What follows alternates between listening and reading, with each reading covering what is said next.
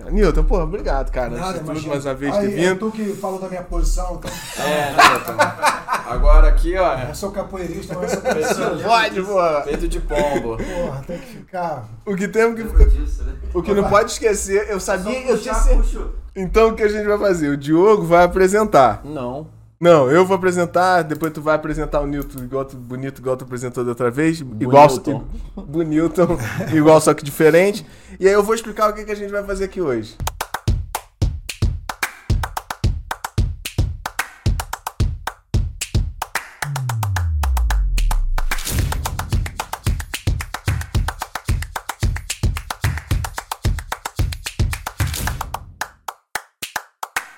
Fala Tigrada, bom dia, boa tarde, boa noite. Tô entrando aqui pouco sensual e com muita energia, seguindo aqui as recomendações do meu amigo Diogo. Começa agora mais um Tigrão Cast, o um videocast para quem quer ser uma pessoa melhor a cada dia e desfrutar de uma vida plena e com propósito. Aqui a gente fala de auto-melhoramento, desempenho, revolução pessoal e alta performance para resultados expressivos nos negócios, nas finanças, na saúde, na vida pessoal. E para isso, a gente tá o quê? Lendo. Lendo. Não lendo, eu achei que você ia continuar a dar aquela rebatida. E por isso a gente tá sempre lendo algum livro maneiro. A gente tá batendo um papo com convidados especiais e trocando aquela ideia de milhões. O Diogo vai explicar a profundidade do que vai acontecer aqui hoje. Quem está aqui com a gente hoje, que você ainda não sabe. É. Você já conhece, mas você não sabe. Esse exatamente. figura aí que acabou de falar é o meu amigo sócio Rodrigo Renter. E como hoje o assunto é política, aí nessa última semana antes do primeiro turno das eleições, Uhum. é, eu vou fazer a apresentação nesse sentido. E alguns já sabem, mas o Rodrigo há décadas negligenciou o, o seu exercício como cidadão e por muito tempo simplesmente não votou. Né? Por- Que, que que você, só uma. Você, você chegava a ir lá ou não ir, depois Eu não ia, justificava Pagava a multa de dois reais depois. e justificava o voto, Isso né? é. E pelo menos manteve o, o, o título válido. Precisa, né? Pra viajar, pra abrir conta, esses negócios vocês pedem lá, né? Beleza, eu não tô Desculpa, criticando. pessoal, desculpa. Não tô criticando o Rodrigo, porque eu também fui um desse. Aqui quem fala é o Diogo Baiense. E só que a ficha caiu. A água começou a bater ali mais geladinha Na embaixo. perna, né? E não tem jeito, não tem como escapar. Você não consegue fugir da morte, não consegue fugir do imposto e nem da política. Ela está na sua vida, não tem como fugir. Temos também Cadu Chanuel. Cadu já é mais exemplar, acho que acredito que você não, não justificou de propósito o voto, não, né, Cadu? Não, sempre votou em dia.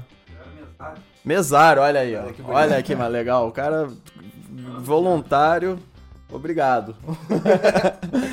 e temos aqui ele, Newton dos Anjos. O Newton tá novamente aqui conosco, só que agora o assunto é bem diferente. A gente chamou o Newton porque ele é muito entendido, não só de muita coisa, mas de política. Já se candidatou é, co- como candidato. é, Já foi candidato a deputado estadual, é isso, Newton? De- Pelo PSOL. É, eu não vou falar, eu vou, eu vou tentar resumir aqui porque a gente não tem muito tempo, mas eu vou falar rapidamente, igual aqueles caras de rodeio lá. Que, é, É, locutor de, de futebol antigo de rádio, né? também, de, mas de rodeio lá de. Barretos. Barretos, isso. Professor de Faculdade de Filosofia da Universidade Federal do Estado do Rio de Janeiro, Unirio, da qual foi diretor no quadriênio 2016 a 2020 e coordenou no PIB de Filosofia no biênio 2015 a 2016. Bacharel licenciado em Filosofia pela Universidade Federal do Rio de Janeiro, 94, mestre e doutor em Ciência da Literatura pela Universidade Federal do Rio de Janeiro. Realizou parte de sua pesquisa doutoral e pós-doutoral na Universidade de Salamanca, na Espanha. Foi bolsista de pós-doutorado da FAPERJ, CNPq e AECID na Espanha. Atualmente é decano do Centro de Ciências Humanas e Sociais e possui projeto de pesquisa em filosofia e cultura brasileira, por meio do qual realiza interlocuções com a educação básica. Newton, dá um alô, não precisa ser tão rápido, pode ser no teu tempo, dá um alô pra rapaziada e e a moçada que está nos assistindo e, vendo. Ah, bom dia, bom dia pra vocês, né? Obrigado, Rodrigo. É, Baiense aí pela, pelo convite mais uma vez. E vamos conversar sobre política, né? Isso aí. E ver de que modo que a gente pode interferir mais no presente e no futuro da humanidade, porque o que está envolvido com política é o futuro da humanidade. Não é uma posição pessoal Isso. Enfim, vamos conversar a respeito. Eu espero que seja interessante para quem estiver ouvindo. Beleza. Pô, vai ser, com certeza. Rodrigão, é política, política, que política? Então, sobre o que, que a gente vai falar hoje? Nilton, a proposta da gente aqui hoje é um pouco diferente da última vez, da primeira Uhum. vez que você veio, na verdade, né?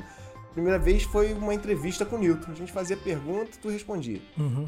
Hoje seria um, um papo de amigo. Assim, Uhum. é, a gente, eu e o Diogo, a gente tem algumas dúvidas é, à política e não, não consegue entender alguns processos que estão acontecendo, não só na política, mas com o ser humano. Vou falar do brasileiro, com o brasileiro, de uma forma geral. E aí hoje não, não teríamos esse formato entrevista, teríamos um formato Uhum. aqui, vamos, vamos, Claro. vamos vomitando aqui em na mesa e organizando nossas besteiras aqui Uhum. juntos, né? E você é o único cara que eu e o Diogo a gente sente a vontade de fazer isso. É por isso que a gente convidou. Ainda bem que você aceitou. Porque eu fico pensando, se eu chamo um cara aqui que é Bolsonaro pra caceta, e eu falo o nome do Lula, já era, deu merda. Uhum. Não, não, não tem o intuito de ter uma briga aqui. Se eu, cara, se, se eu chamo um cara aqui que é super Lula e, e falo da, da oposição, então, você é o único cara que eu acho que a gente vai sair daqui abraçado, entendeu? É, então, eu acho que é, tu é o único cara que podia estar aqui. Papo cordial, com amor, com humor e com todas as discordâncias que a gente tiver que ter. Pronto. Porque se a gente tiver que concordar com tudo também, aí, aí não precisa conversar, né? Aí, Claro, aí a gente claro. não, não- se via.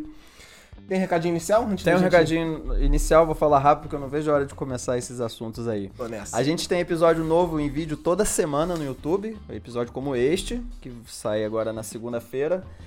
Áudio no Spotify, Deezer, Apple Podcast, Google Podcast, Castbox, Overcast e Radio Public. Cortes todo dia no YouTube, Instagram, Facebook, TikTok e Kuai. Então, a única coisa que eu peço antes da gente começar aqui, aproveita agora que você está assistindo aí, ouvindo, dá uma curtida. Vai lá no, no Spotify, eu, eu chequei ontem, já tá com bastante avaliações. A gente tá com uma média de 4.9, de 1 a 5. Ei, É, maneiro. então, Aí bem, hoje com o Nilton completa 5. bem legal, vocês puderem lá fomentar isso, tá sendo muito legal. Obrigado a galera que já, já contribuiu aí com a gente, é só o que a gente pede. Dá uma curtida aí, um comentário, um E compartilhamento. vão passar esse material pra frente. Isso aí, muito obrigado, galera. Vamos continuar então, vamos pra lá, vamos começar essa conversa aí que vai ser muito boa. Pô, eu fiz uma salada aqui no meu papel, com vários elementos, não sei pra onde começar. Você quer começar? Tem algum ponto? Então, legal, isso aí. Eu acho que o. é, eu, eu, eu, eu acho que eu sei por onde começar. Vai. É, eu fiz um histórico aqui, Newton, é, desde é, a chama Nova República, né? Depois da, da ditadura Isso. militar, né? É, em 89 foi. Eu lembro disso, eu, eu, era criancinha. Eu lembro dessas eleições um, que o Collor ganhou do Lula, né? Uhum. Pra ser presidente de 90 a 94. E aí depois o Fernando Henrique Cardoso ganhou do Lula novamente. Quer dizer, novamente, não, uma outra pessoa ganhou do Lula. E nas eleições seguintes isso se repetiu. Fernando Henrique Cardoso foi reeleito e o Lula perdeu no segundo turno. Em 2002, o Lula conseguiu se consagrar presidente em cima do Serra. Depois ele foi reeleito em cima do Alckmin. Depois a Dilma continuou o mandato do PT na presidência, ganhando do Serra. Depois ela ganhou do Aécio de novo. E em 2018 o Bolsonaro ganhou do Haddad, o Lula estava preso, ele ia se candidatar, Uhum. foram as últimas eleições. É correto eu afirmar que isso aqui é uma disputa da esquerda contra a direita? Bom, é, em certo sentido, sim. Na verdade, você tem um, um- nesse pequeno histórico, você tem uma, uma, uma dissonância, uma diferença de governos que, por exemplo, do Fernando Collor de Mello e do Fernando Henrique Cardoso, e diria que o primeiro governo, principalmente o primeiro governo do Lula, é, são dois momentos bem diferentes né, é, em relação a essa questão da direita e da esquerda. Contudo, é, o, o o- complexificador dessa situação é que, efetivamente, apesar de aquilo que é chamado de esquerda serem políticas públicas mais voltadas para os desassistidos, isso, em tese, seria um ponto comum da esquerda. A esquerda, em linhas gerais, quando se propõe a fazer algum tipo de governabilidade ou de governo é, é, de melhoria das condições, em tese, um governo de esquerda é, potencializa a melhora das situações sociais que nós enfrentamos, particularmente com a população que tem menos acesso aos bens públicos. Então, se- entende-se que, para dar dois exemplos, que no governo do, do PT teve um fortalecimento, por exemplo, do Sistema Único de Saúde, né? organizacionalmente e de acessibilidade. Mais pessoas puderam acessar. Eu não estou discutindo aqui a qualidade desse serviço. O que está se discutindo aqui é o acesso mínimo a este serviço, por pior que ele possa ser. Vale também para a educação. Na educação, num, num, governo de esquerda, teve ampliação dos recursos públicos voltados para a educação. Houve, ou, é, ocorreram projetos, é, podia chamar mais educação, que é esse tipo de trabalho que se faz no contraturno da escola, financiamento de bolsas. Né? Ou seja, veja que o processo de formação do estudante vai do ensino do, da educação básica até o ensino superior. Esse, não necessariamente a pessoa tem que ir até o ensino superior, mas é necessário que a gente possibilite um número de vagas maior também no ensino superior. É, é legal a gente entender que não é necessário que todos façam universidade. Isso é um mito. Uhum. Mas nós temos um problema no país em que muitas pessoas não podem nem pensar na possibilidade de fazer a universidade. Universidade tem que ser é, é opcional, mas acessível. Garantida. Né? Eu posso não fazer. Tem filho meu aí que pode não querer fazer. Mas eu, ele não pode estar impedido caso ele quisesse. Então, a ampliação no campo da educação e da saúde, avanços, a meu ver, no campo da esquerda, interessantes, enquanto acessibilidade. Meio ambiente é outra discussão. Ou seja, o que, que, se, o que, que se entende como sendo um governo de direita? Desvalorização do meio ambiente e das discussões ecológicas. Então, em tese, um governo de esquerda privilegia um certo equilíbrio, poderíamos usar o termo sustentabilidade, ver que sustentabilidade não é uma palavra que caminha ao lado de governos mais é, é, é conservadores. Isso na prática ou na teoria também? Então, deles, na teoria propostas? também. Na teoria também. Ou seja, a, a perspectiva de um governo mais é, conservador ou liberal é de nenhum respeito ao meio ambiente. Nenhum. Você pode. Por quê? Porque a ênfase é no, no capital. E para se fazer capital tem que se ter lucro, para se ter lucro tem que ter exploração, para se ter exploração tem que ter, a palavra já diz, quase destruição. Então, quando eu, quando eu digo isso, é o seguinte: vou dar um, alguns exemplos aqui. Você pensa nessa, nesse grande barato do turismo, desses grandes navios que são produzidos. Esses navios poluem pra cacete. Esses navios levam um montão de gente, às vezes nem, nem em situação muito favorável, porque a propaganda é uma coisa, mas quando você tem a propaganda do navio, você tem uma piscininha, só você e mais duas pessoas. Quando a quem já foi é sabe que, que nego nem entra, porque só tem corpo dentro da piscina. Enfim, tem uma, mas é poluente, né? E por ser muito poluente, o, a pessoa que está investindo nessas empresas de grandes transportes náuticos, ele não está preocupado com isso. Ele está preocupado em lucrar mais e se puder fazer um navio ainda maior, em que o lucro seja maior, logo a poluição também, porque é bom a gente não separar e aqui não tem nenhum conservadorismo em relação à, à possibilidade que individualmente a gente corra atrás. Igual se diz, você se organize e corra atrás. Mas onde eu quero chegar? Nessa questão é importante sempre vincular lucro excessivo com poluição e destruição excessiva. Não existiria um meio termo, ou melhor, uma, um útil, unir o útil ao agradável em você conseguir lucro preservando o meio ambiente? Isso eu imagino Olha, que seja praticado em países de primeiro isso, mundo. Né? Isso né? é, é, possível que seja. É, talvez seja possível, não nesse grau de produtividade. Porque eu não sei se vocês já viram uma matéria sobre um, um, um lugar no Chile, que é o lugar onde as pessoas despejam roupas que ninguém usa. Vi, vi. É um. Parece montanhas, um lixão gigante, só que é só roupa. Montanhas. Só roupa. Montanhas de roupa. Você entende? E, e é muito triste sempre a gente estar tá vivendo num planeta em que, em contrapartida, muitas pessoas não tenham com, com que se vestir. Então, não é que necessariamente não tenha solução. A questão é que um sistema produtivo, um sistema que quer a produção e o lucro excessivo para poucos, sempre vai produzir muita sujeira. E essa sujeira vem em duas formas. Ela vem enquanto, de, enquanto é, itens não aproveitáveis, de todos os tipos que você possa imaginar, de nível químico, de nível. É, é, é, é embalagens que não reciclam. Embalagens. Né? Ou seja, a gente, por exemplo, tenta fazer um esforço muito pontual de não produzir tanto plástico. Você vai num sistema hoje em que qualquer mercado Tudo é coloca plástico, no né? plástico. Inevitável. Entende? Ou você não produz ou vai Exatamente. Ou se E não aque- botar no plástico, o produto vai ser muito caro, ah, bota no embalagem de vidro. Aí sai caro demais, não, abate lá naquele lucro. Exato, exato. Então, assim, o sistema, ele é, é como se dissesse assim, o que se produz no mundo hoje seria suficiente para que todas as pessoas pudessem ter uma vida minimamente digna. Sim. Né? E se certas coisas não fossem valorizadas, por exemplo, ter novas aquisições, esses dias eu, eu vou esquecer o nome do cara, mas teve um empresário agora, é, doou a empresa dele gigantesca para fazer estudos de sustentabilidade. Ele tem, parece que é ricaço, tem 3 bilhões de dólares. E ele dizia que não usava roupa nova. O cara vive numa casa muito simples, tem 3 bilhões numa empresa. Veja, ele é uma exceção. Não é essa a relação que os bilionários têm geralmente. Uhum. Mas você vê, ele, enquanto opção pessoal, ele falou que nunca, nunca queria colocar o- a empresa dele em capital aberto, porque ele vai dizer, quando tem capital aberto, o quem investe quer lucro. É, isso é fato. Você entende? É, acabou o respeito ao cliente, Exatamente. acabou o respeito ao Hoje, para vocês terem uma ideia, no campo da educação, boa parte das grandes empresas privadas de educação é de capital aberto.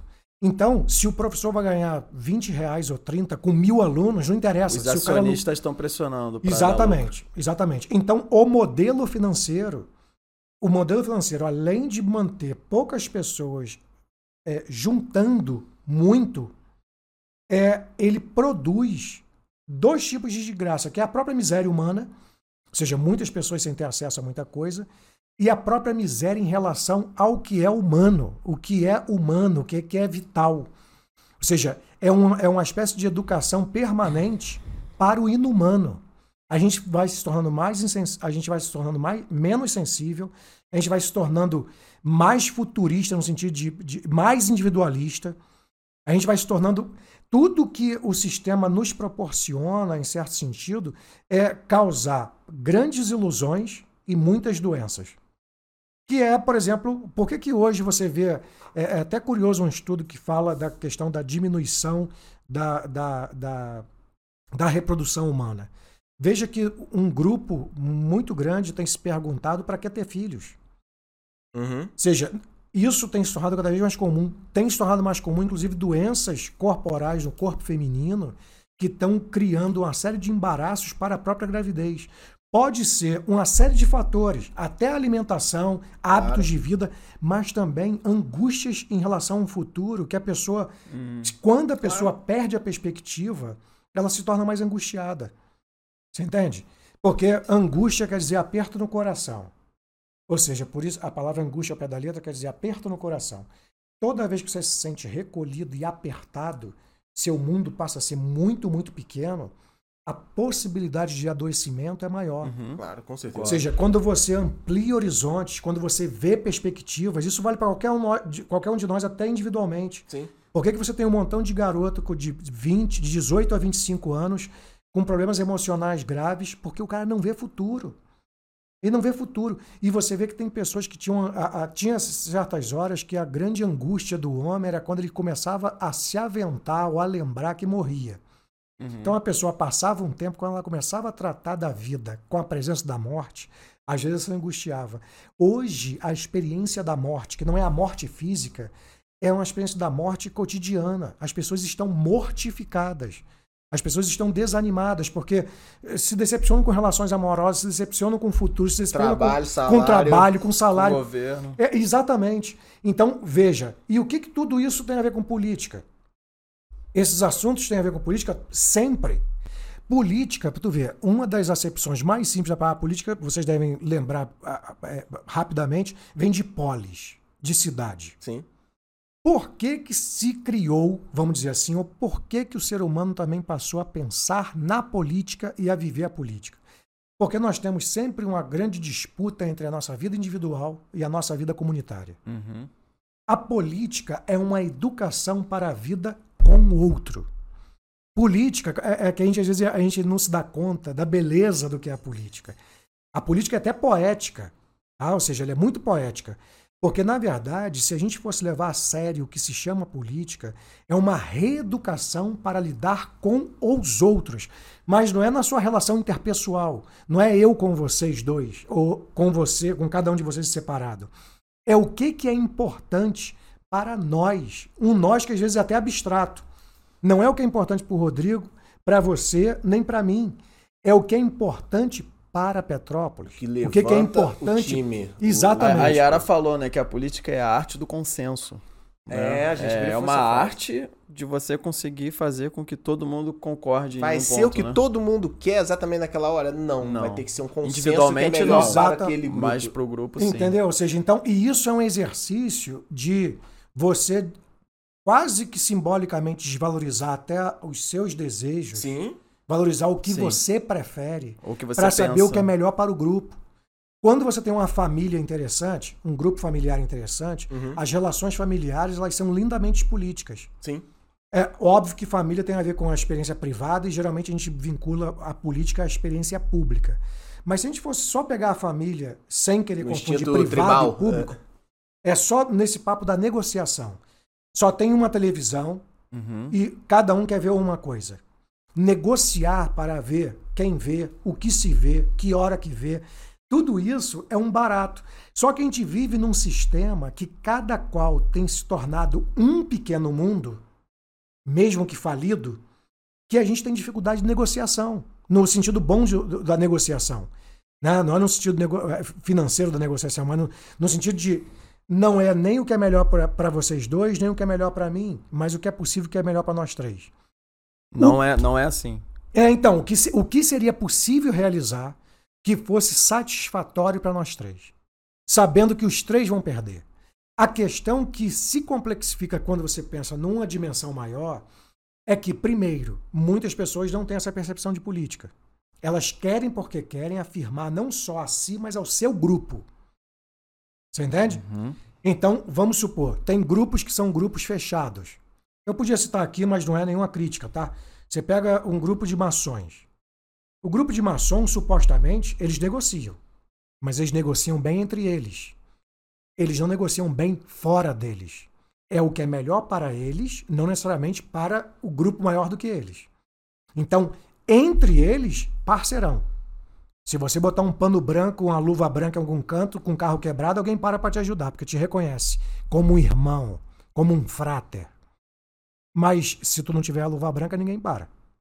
Você entende? Ou seja, é, é, é uma negociação interessante naquele grupo? Pode ser, independente se é mais ou menos secreto, mas eles se auxiliam. Só que você auxiliar um pequeno grupo e não auxiliar o grupo maior é antipolítico. Então, eu não sei se vocês estão entendendo a viagem. Sim, total. Que é, que é um esquema assim. Tem pessoas até que conseguem ser políticas na relação de identificação. Quando vocês falam de esquerda e direita, ou de fanatismo, ou de... eles são políticos pra caramba entre eles. Aí eles negociam, eles cedem, eles lutam, eles. Ouvem, Mas aí quando é o grupo oponente, aí tem a dificuldade de a gente fazer essa elasticidade. E é complexo mesmo. Sim. Porque as relações políticas com o andar da carruagem, que pode parecer assim muito é, é, é, bonito na primeira parte que eu falei, que é a, a negociação, o saber o que é bom para o grupo maior. Hoje nós temos um grupo menor. Se a gente fosse dividir do modo como se entende política hoje, você tem bairro. Bairro é um primeiro grupo político. Vocês vivem em bairros, eu vivo em bairro, e de que modo a gente, no mesmo bairro, a gente se, a gente se visita, a gente se compreende para ver as coisas do bairro? Tá desarticulado. Ninguém conversa em bairro sobre o bairro. O nego reclama, às vezes, de alguma coisa. Ah, não passa o Tem ônibus. um líder Ah, comunitário ali. né? Exatamente. Aí você pensa, dos bairros tem as cidades. Vamos, cidades ou pequenos distritos. Aí tem prefeitura. aí tem prefeitura, aí tem estado, aí tem governo federal. Hoje, como estamos muito desarticulados nas células, que seriam os bairros, Sim. olha, é só você ver. Por que, que as pessoas não participam de política maior? Porque não participam nem da menor. Nem da menor. Cada um está se virando do modo que pode. Nem do prédio, muitas vezes. Exatamente, o cara mora, exatamente. entendeu? Nem na vila de moradores tá, ele não quer Exatamente. saber, meu irmão. Exato. Ele vai Então- o cocô do cachorro que tá na porta dele pro do vizinho e ele. Exatamente. Aí o que acontece? Dentro de uma lógica hoje democrática representativa, o que, que acontece? As pessoas acham que estão participando de política e lá votar. Isso é verdade. Entendeu a parada? Só que o fundo não é esse. Isso é democracia representativa. O que é maneira, por um lado, é melhor tê-la do que não tê-la, Uhum. em certo sentido. Mas tem suas Mas não é suficiente. Aí. Porque o que nós estamos vivenciando de um modo geral, e não é há pouco tempo, é uma diminuição da participação das pessoas Participação. na vida política, não na Total. vida política partidária especificamente, mas em qualquer coisa que interesse aquele grupo. Tem um grupo aqui, Petrópolis é uma cidade turística. De que modo que esse pessoal todinho do turismo tem se reunido, tem se encontrado para dar boas soluções turísticas para a região? Aí o Ouso nego pensa assim: que ah, quem é o secretário de turismo do- da cidade? Isso não resolve nada. Ele pode ser muito bom, ou ela pode ser muito boa, que se não tiver uma articulação para se fazer políticas de turismo, não adianta nada. O cara baixa um decreto e ninguém nem sabe. Você entende? E ele Ah, nem ouviu a nem- voz de tantas pessoas, não Exatamente. sabe as reclamações reais. Exatamente. Então, é esse grau de participação que a gente tem padecido. Porque cada qual preocupado com a sua própria vida, às vezes com muita razão e necessidade, porque não é fácil cuidar da própria vida, né? É, a gente não tem tempo. Para fazer política, é necessário tempo para a Não, política. tempo, energia, paciência, Exatamente. interesse, muito interesse. Estudo, né? Exatamente. E eu- então, então você vê, n- nessas brincadeiras, a gente vive numa, numa sociedade assim, para quem tem acesso a alguma coisa, é uma- uma um, um- um- um momento muito individualista. Você vê o seu celular, você vê o programa que você quer. Se chegar alguém para sentar pedindo para mudar de programa, ou seja, a gente tem um grau de irritabilidade hoje que qualquer pessoa que chegue nos Incomoda, é, in- né? Exatamente, a palavra é essa. Incômodo. Aí você sai. Você não faz nem o esforço de ficar ali para saber se é possível ver um filme junto que você não goste, para você até ver outra coisa. Você sai. Ah, então não, então vê aí. É isso que a gente tá. Ó, mesmo, mesmo gesto, tá? É mesmo ah, então gesto. vê aí. Ah, quer saber? Tá eleito? Agora faz aí. Então vota aí, Uhum. né? A gente não pensa meio como que- eu, vota aí. Então, Exatamente. Tá contigo. Lava as mãos. Só que a gente mãos. tá lavando mão com água poluída e tá problemático pra caramba. E você falou aí, Newton, do, falou do micro e do macro, né? Do cara que faz negócios. é, faz negócio não, você usou política, né? Você faz política com um micro grupo que o acolhe, que, que interessa, que fala do mesmo problema que ele, mas ele não olha o macro. E aí vê se eu tô errado na, na, na avaliação que eu tô fazendo. Eu percebo que pessoas escolhem candidatos olhando pro micro. Por exemplo, eu sou uma mulher e tenho interesse no assunto aborto.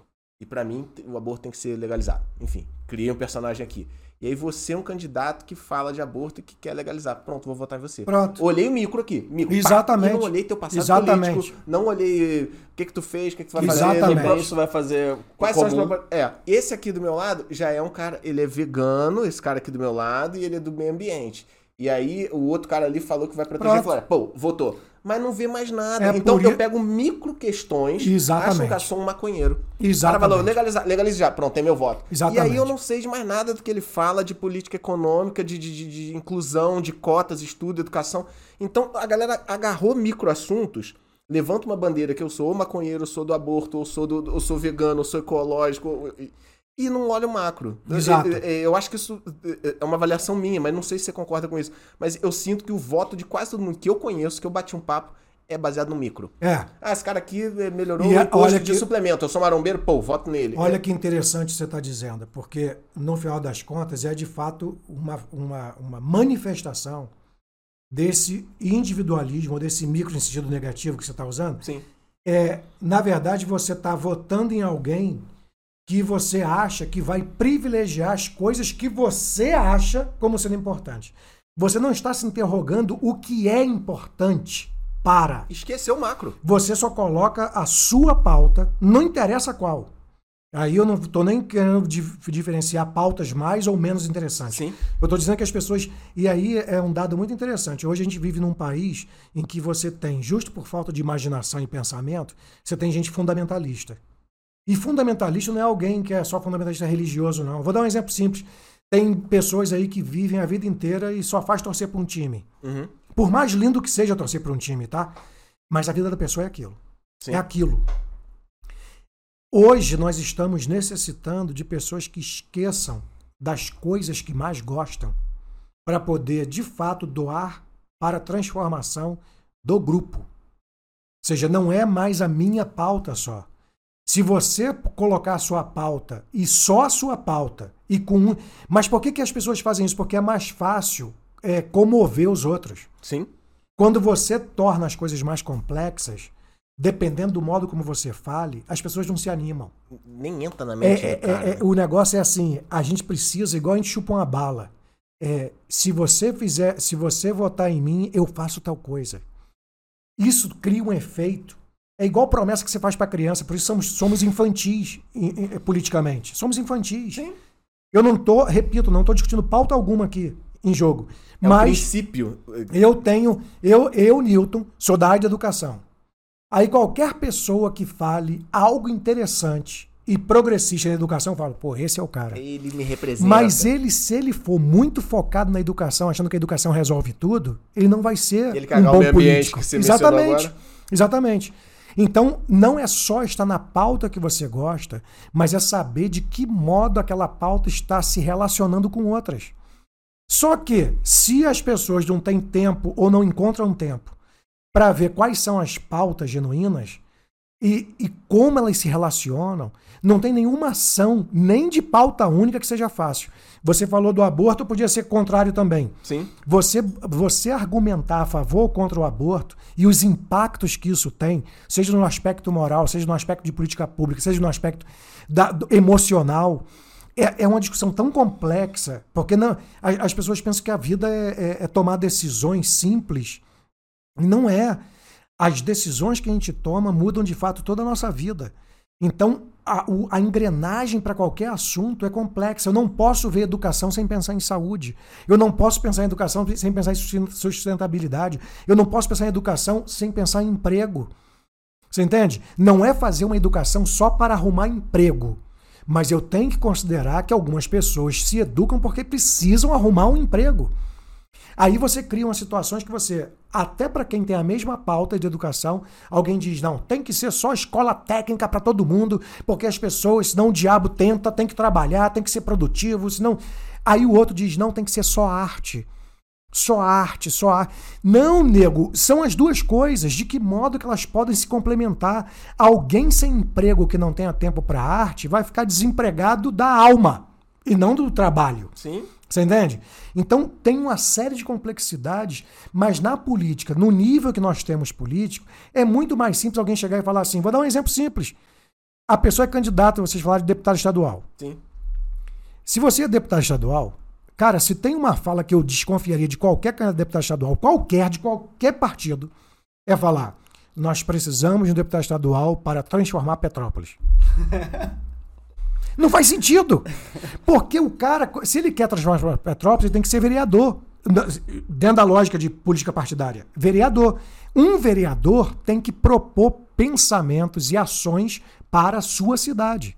O deputado estadual ele só mora em Petrópolis, ele só mora em Magé, ele só mora. Mas ele tem que pensar o Estado. Você vê.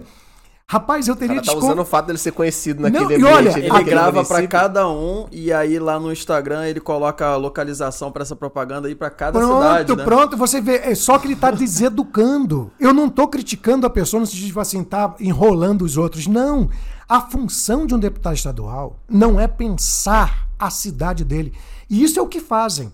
O deputado estadual passa a ser um, uma espécie de. Benefício, uma ponte. Exa- Para ganhar voto, para não sei o aí, quê. é. Mas tá errado, é o contrário disso. Se eu me candidato a deputado estadual, eu tinha que ter uma noção boa do que é o estado do Rio. Você por acaso é de Petrópolis, Isso. mas você vai pensar no estado. Exatamente. Exa ah, vou, eu, eu, eu sou deputado estadual e minha pauta é turismo. Tá? Candidato, vamos supor, minha pauta é turismo. Eu tenho que entender como é que é o turismo da região serrana, da região metropolitana, da Baixada Fluminense, do Norte Da Fluminense. Já que minha pauta é turismo e eu quero pensar o Estado. Se você é deputado federal, olha, é, é, Petrópolis fez um deputado federal. É isso que nego ganha voto mole. Porque o burro de Petrópolis, desculpa, já, que eu, já que eu moro aqui, eu tenho que falar Não, daqui. vai, o. O burro de Petrópolis não entende nem de política, porque o deputado federal não tem essa função. O deputado federal tem que criar lei e fiscalizar o presidente para políticas para o Brasil. É um voto egoísta e burro. Pronto, pronto. É nesse sentido, sabe? É- é, então a gente tem que dar tan- tantos passos, e isso é básico, hein? Eu não tô falando de ninguém roubando ninguém, tô falando, Não, eu tô falando da, da é, estrutura de, é, é, cargos e deveres. Pronto, pronto. Que, que, então você pensa nessa brincadeira. O senador, o deputado federal não é de Estado, o senador é. Sim. Um senador, ele é a, a extensão do governo do Estado para pleitear coisas lá na Câmara Federal.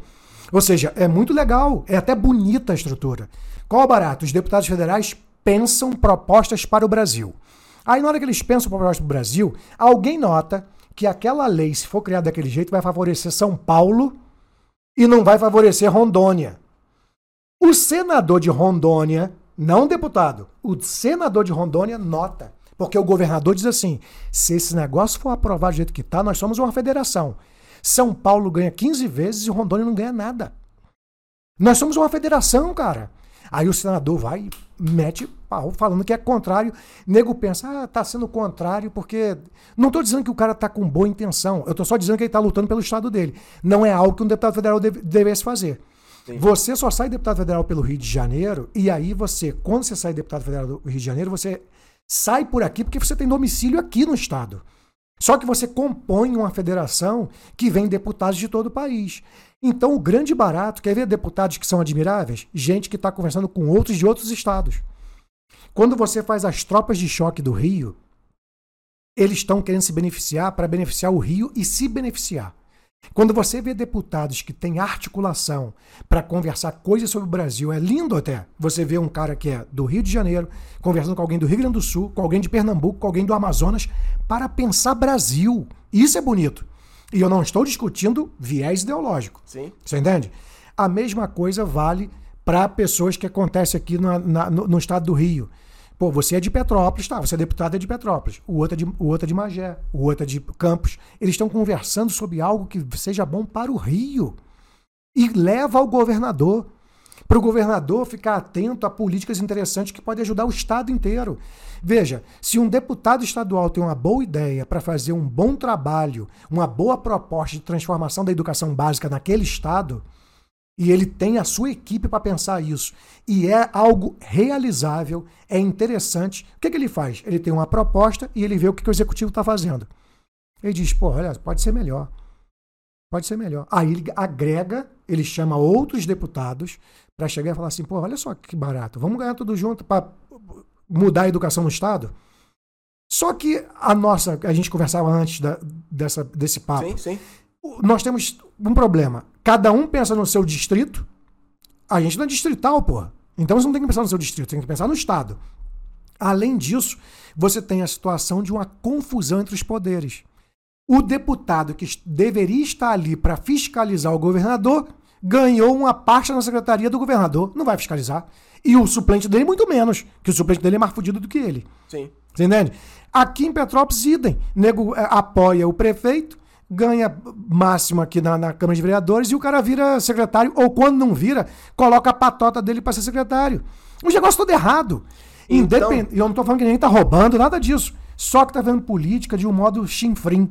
Entendeu? Sim, sim. Aí o nível fica muito baixo, você já não tem tempo de participar.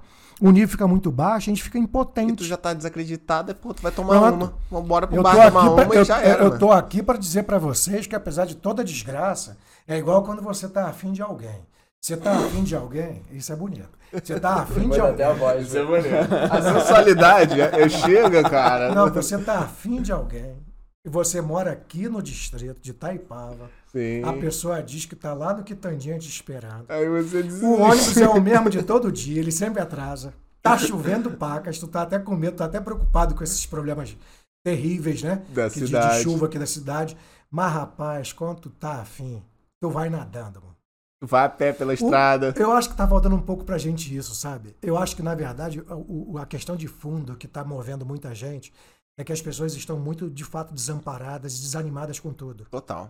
Então hoje eu acho que a gente tem que fazer um exercício, e é um exercício político, de continuar conversando com as pessoas de que as soluções, seja para o seu município, seja para o seu estado, seja para o seu país, seja para o globo, elas têm que ser cooperativas. Sim. A gente tem que se encontrar mais, a gente tem que conversar mais, a gente tem que se desafiar mais, entendeu? E, e perceber que o tempo que a gente está dispondo para nós, o que, que somos nós? O tempo que eu disponho para mim o dia inteiro e não, não articulo com ninguém é um tempo de quê? Eu estou desvalorizando isso? Não. Quando você está lendo, quando você está imaginando, quando você está ouvindo música boa, tudo isso é bom. Mas é impressionante como as pessoas estão tão desanimadas e nego tá com essas, essas coisas que a gente sempre fala. Ah, o tempo tá passando ligeiro, não sei o quê. Cara, é porque tá muito igual. As pessoas estão vendo do mesmo jeito, acordam, não sabem nem qual é o dia da semana mais, porque é tudo igual. Sim. Sabe? Então, a, a, e talvez a gente possa buscar, e aí tem uma discussão bonita da relação da política com o erotismo, a gente tem que, a gente tem que redescobrir os encantamentos de estar com o outro. Se a gente conseguir descobrir isso e pensar alternativas para transformar o mundo, eu acho que a gente vai melhor do que a gente ficar isolado. Tá vivendo um tempo muito estranho. Mas não, não só na gente, que é o, eleitor, é, o eleitorado. O eleitorado é quem vota, né? Aham. Mas também na classe política. É, é, também. E, e- e esse individualismo, esse egoísmo no voto, que é uma coisa muito errada, também é nas atitudes Com do certeza. lado dos políticos, Com né? certeza.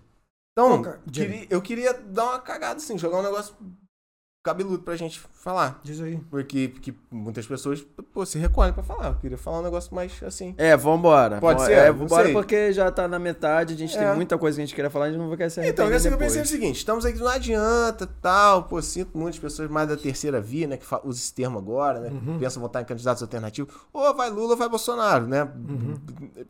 Pelo modo como. Não, não, não, a não ser que caia um raio doido aí que eh, exploda metade da Terra, mas vai ser isso. Então, é, e serão, imagino que sejam cenários muito diferentes se entra candidato A ou B, Uhum. né? E aí eu fico pensando, porque a gente teve. é, é, Lula nunca, nunca negou, nunca é, escondeu isso, é, sua inclinação, su- sua missão ligada ao comunismo, ao socialismo, né? Tanto em políticas práticas que a gente viu quanto ele teve no poder, ou é, quanto teoricamente, né? Em teoria, ele falando em, em vídeos. É, enfim. E aí eu fico pensando, o que, que a gente pode esperar do Brasil sendo tendo a presidência assumida por alguém que tem a missão é, que o Lula tem, comparando com o que a gente está vendo em outros países da América Latina. A gente, a gente falou muito aqui com os outros convidados políticos que a gente teve aqui do quanto o capitalismo amassa, é, é injusto, o quanto tem gente com fome no sistema capitalista. Pô, beleza.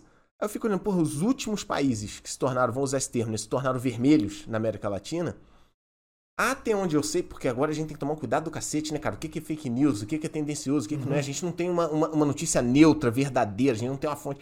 Mas até onde eu sei, porra, caralho, os países estão em queda, assim, de qualidade de vida para todos. Então a, o, o- o governo de esquerda favorece políticas para os trabalhadores, para, para, para a classe operária, beleza. Mas até onde eu tô vendo nesses países, até os trabalhadores da classe operária estão na merda. Estão fugindo pelas fronteiras, estão fugindo pelo meio do mato, estão fugindo para outros países onde pode ter o que comer melhor. Então, beleza, a direita e o capitalismo não foi bacana no Brasil nos últimos anos. A política do Bolsonaro não é, não é muito legal. Pô, eu tenho amigos que são ultra vermelhos, ultra PT, assim. Cara, eu- às vezes eu pergunto, a galera não consegue me explicar. Mano, como é que você pode esperar um Brasil bacana para todos, inclusive para os trabalhadores, se a gente tem exemplos tão próximos aqui da gente onde o bicho tá pegando pra caralho? Né? É- é- a democracia não tá acontecendo de forma plena. A gente está tendo bloqueios à comunicação, as pessoas não podem se expressar da forma que queriam, está tendo problemas religiosos, né? Agora a gente está vendo alguns cristãos que estão sendo, vou botar entre aspas aqui para não de repente cometer um, um erro muito grande, mas estão sendo caçados.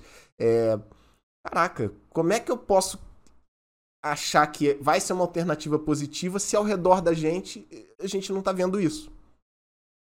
Não, beleza. Não sei, o que que tu sente? O que que tu pode Não, a me primeira ajudar? Coisa que É. eu acho, então, a primeira coisa que eu acho bom esclarecer é que não tem comunismo nem socialismo. Tá? Ou seja, aqui não tem. O, o mais próximo disso quem chegou foi Cuba.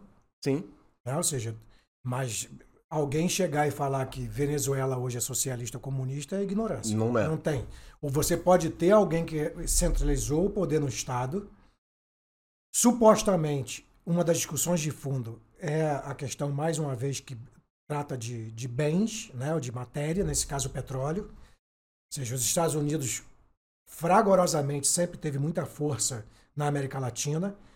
É, o, chamado América Latina por eles, para diferenciar da América Da- da- da América inteira, né? Exatamente.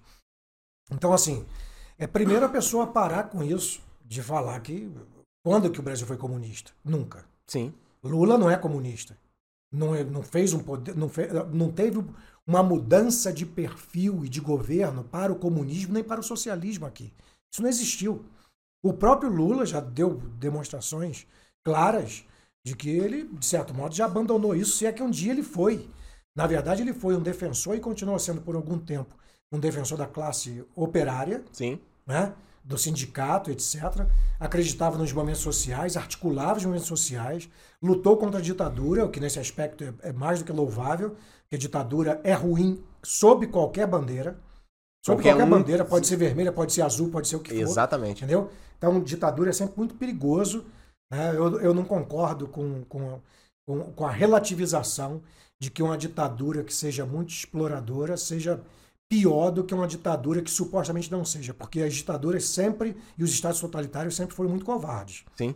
Então, isso vale para a União Soviética, isso vale para qualquer outra ditadura de Perfeito. direita. Perfeito, claro. Então, nesse aspecto, é, é- é bom primeiro a gente partir do princípio que a Argentina está como está e é socialista. Não tem socialismo na Argentina.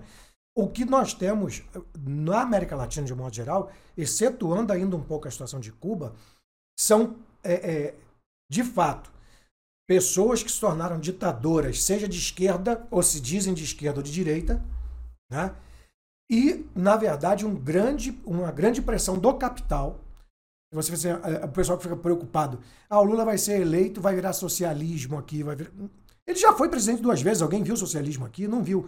Hoje o que se tem são pessoas, ah, pelo que eu tenho visto, Sim. são pessoas que, num dado aspecto, estão muito mais próximo, isso da, daquilo que se chamava de social-democracia, que é um pouco de democracia e um pouco de é, é, menos Estado. exploração, menos exploração para as pessoas que passam mais dificuldades.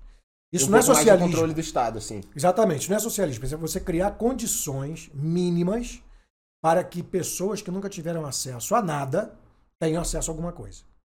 Mas isso não é socialismo. Socialismo é um negócio muito mais complexo do Sim, que sim, isso. sim, sim, sim. Socialismo é, a palavra já diz, no capitalismo, a, a ênfase é no capital. A palavra está dizendo, evidentemente. No socialismo, a ênfase é no social. Social. Então, não tivemos nenhum governo recente que tenha colocado o social como prioritário acima do capital. O que se tentou foi pessoas que têm uma percepção de valorização do social, como ter alguns ganhos sociais, lembrando sempre que o capital não é fácil. Que é o que a social-democracia, de certo modo, tentou na Europa, né, que é o estado de bem-estar social. Você vai, numa, vai num país mais ou menos organizado europeu, você tem assim, você não tem a miséria.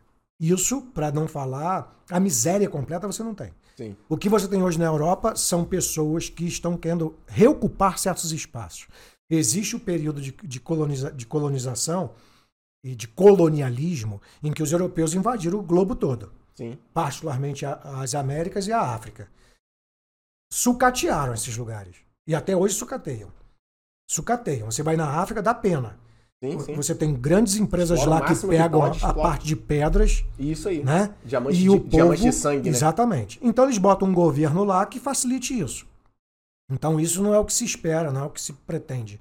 Né? O que não, não é socialmente interessante isso. É, no caso do Brasil, você sabe, você tem portos aqui no Brasil que sai coisa para tudo que é canto e ninguém tem controle. É madeira, é minério.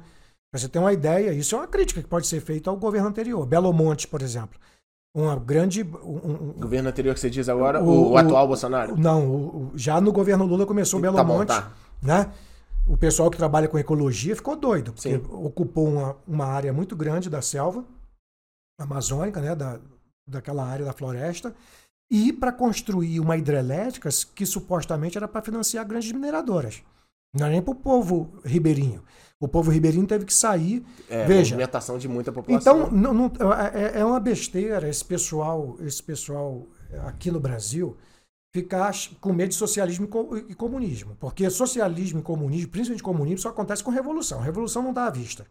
Sim. Revolução de. Não vai ter. né? Isso não vai ter mesmo. E, em contrapartida, você tem o pessoal de supostamente direita, que no fundo aqui no Brasil tem uma identificação muito curiosa Há um tempo atrás, você tinha uns grandes aristocratas e uns grandes magnatas que, e as grandes instituições, da qual a Igreja Católica, os grandes empresários, que tinham um lobby o tempo todo no Estado. Sim. Ou seja, o Brasil foi construído em cima de lobbies de grandes figuras poderosas econômicas e morais, mesmo que fossem imorais. Sim. Então, grandes instituições. Hoje se reclama, por exemplo, do, protest... do neopentecost... pente- pentecosta- neopentecostalismo, Sim. achando que eles estão entrando no Estado. A Igreja Católica sempre entrou. Você entende? Sempre. Então é, é um tipo de, de disputa que os caras estão entrando agora.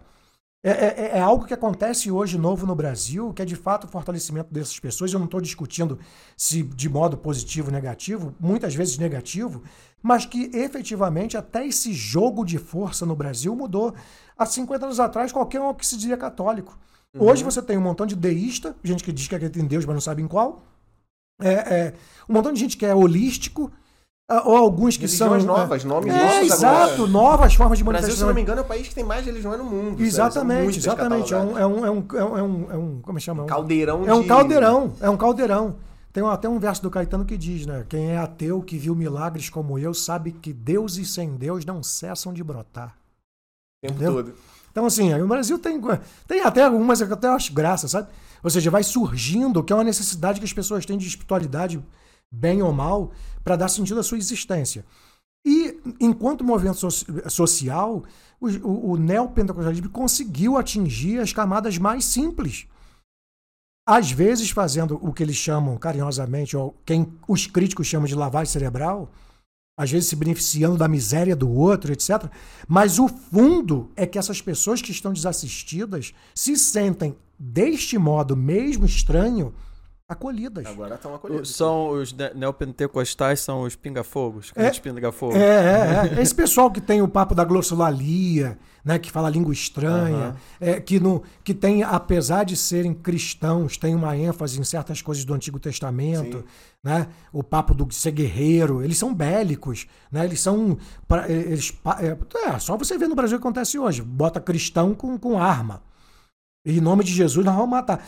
A cristandade fez isso o tempo todo, em nome da espada. Não, pô, a Igreja Católica talvez tenha matado mais gente do que. Exato, exato. Então, assim, eu não tô falando, nem tô, como é que chama, adoçando, não. Eu tô dizendo que isso não é uma coisa que surgiu hoje. Não, não é nada novo. É, é- é- tem nomes diferentes e tem atitudes diferentes, porque o contexto é outro, mas essa relação religião-violência, ela também sempre existiu, da mesma forma que teve religião e poesia. Sim. Então, o Brasil hoje mudou, em, em certo sentido, no seu jogo de força. Você tem outro dado que alguns, alguns autores e alguns políticos falam e que é verdade: o Estado foi invadido também por aquilo que é um Estado paralelo. Antes era paralelo e agora entrou no Estado, que é o nego chama de miliciano. Então, num país de muita insegurança, os xerifes sempre tem. É, é só você ver filme americano daquelas cidadezinhas que parecia que aquele cara com aquela estrela resolveria toda a cidade. Então, tem um pessoal que tem essas viagens, sabe?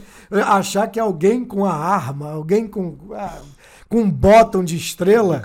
bottom. É, é, A estrela é o Lula, com a arma é o Bolsonaro. Exato. Caralho, fudeu, imagina. um- e vai resolver. Isso é outra Bolsolula, coisa complicada. Lulanaro.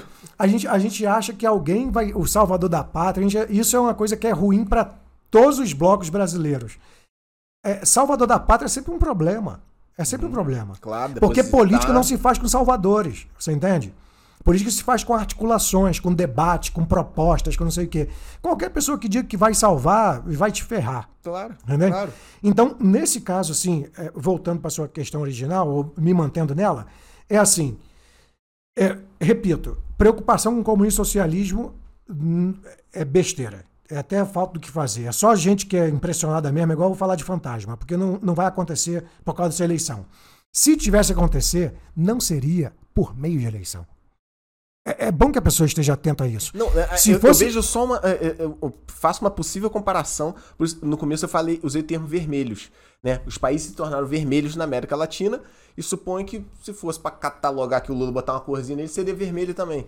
Então será que a gente não poderia esperar um cenário parecido do que está acontecendo com esses países vermelhos ao nosso redor? No Brasil, caso eles se tornem É, mas vermelhos olha, olha só que coisa curiosa. Hoje, como se pensa no mundo, no- na geopolítica do mundo, rapaz, eu vou dar um exemplo simples. Você mora com seu pai, e vamos supor que morasse com seu pai, com sua irmã.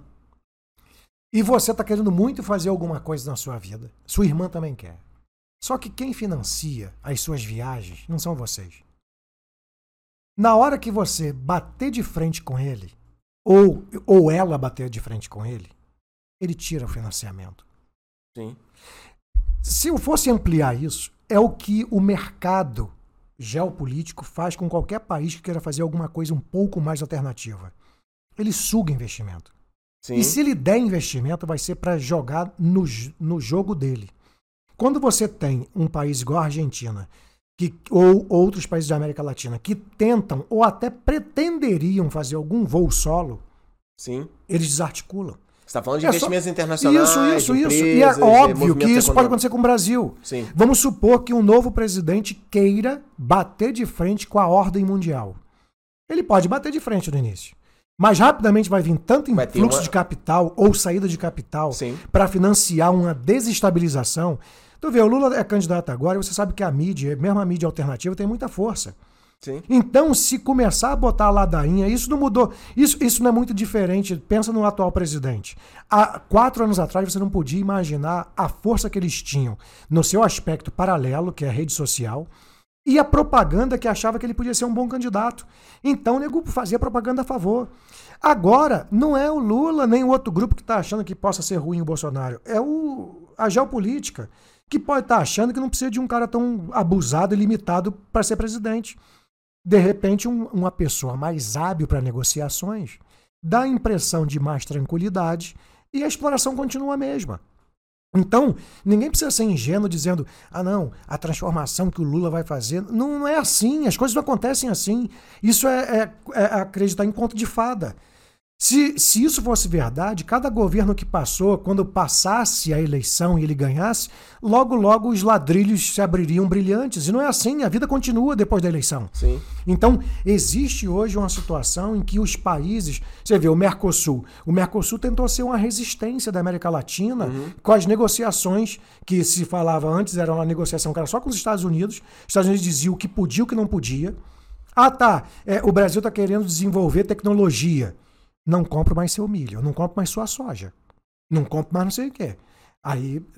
Entendeu? Ou seja, Pô, talvez o mundo hoje em dia seja ditado por isso, né? Pronto. Por poderia econômico, Pronto. né, cara? É, é, assim, arranja uma merda com a China, a China para de te vender Pronto. ou de te comprar. Pronto. Se a China parar de Pronto. comprar o que a gente produz na agricultura é aqui, isso, é o teu pai acabando de- com o financiamento. Ou, ou- ou se ela parar de me vender o chip de celular, ou se ela parar de comprar a minha carne, vai dar Pronto. ruim do mesmo jeito, entendeu? E hoje, hoje tem um negócio maneiro e uma coisa perigosa para as relações geopolíticas, que é justamente, vocês devem estar acompanhando, a, a- a mudança do jogo de força, que por muito tempo ficou Estados Unidos e Rússia. Então, se era protegido da Rússia, a Rússia amparava. Se era protegido dos Estados Unidos, a- os Estados Unidos amparava, do jeito deles, que é sempre um amparo te explorando. Né? Ou seja, e o russo também. Com Porque quem tem poder é isso. Quem tem poder, no final das contas, parece que fica viciado em explorar o outro. Sabe? O poder do Nem modo sei se faríamos cortante. diferente se a gente tivesse lá, não sei. Exatamente. Não sei. Aí você pega uma geopolítica ali que foi se reequilibrando os Estados Unidos e a Europa. A Europa começou a se organizar, começou a botar a manguinha de fora, os Estados Unidos deu uma- um break. Uhum. Aí muda. Muda o jogo de força da Europa. Hoje tem a China. Né? Ou seja, a China surge como sendo supostamente uma nova potência do próximo século, ou já desse século. Alguns dizem já esse século. Não é à toa que você. Olha só como é que geopolítica é engraçado.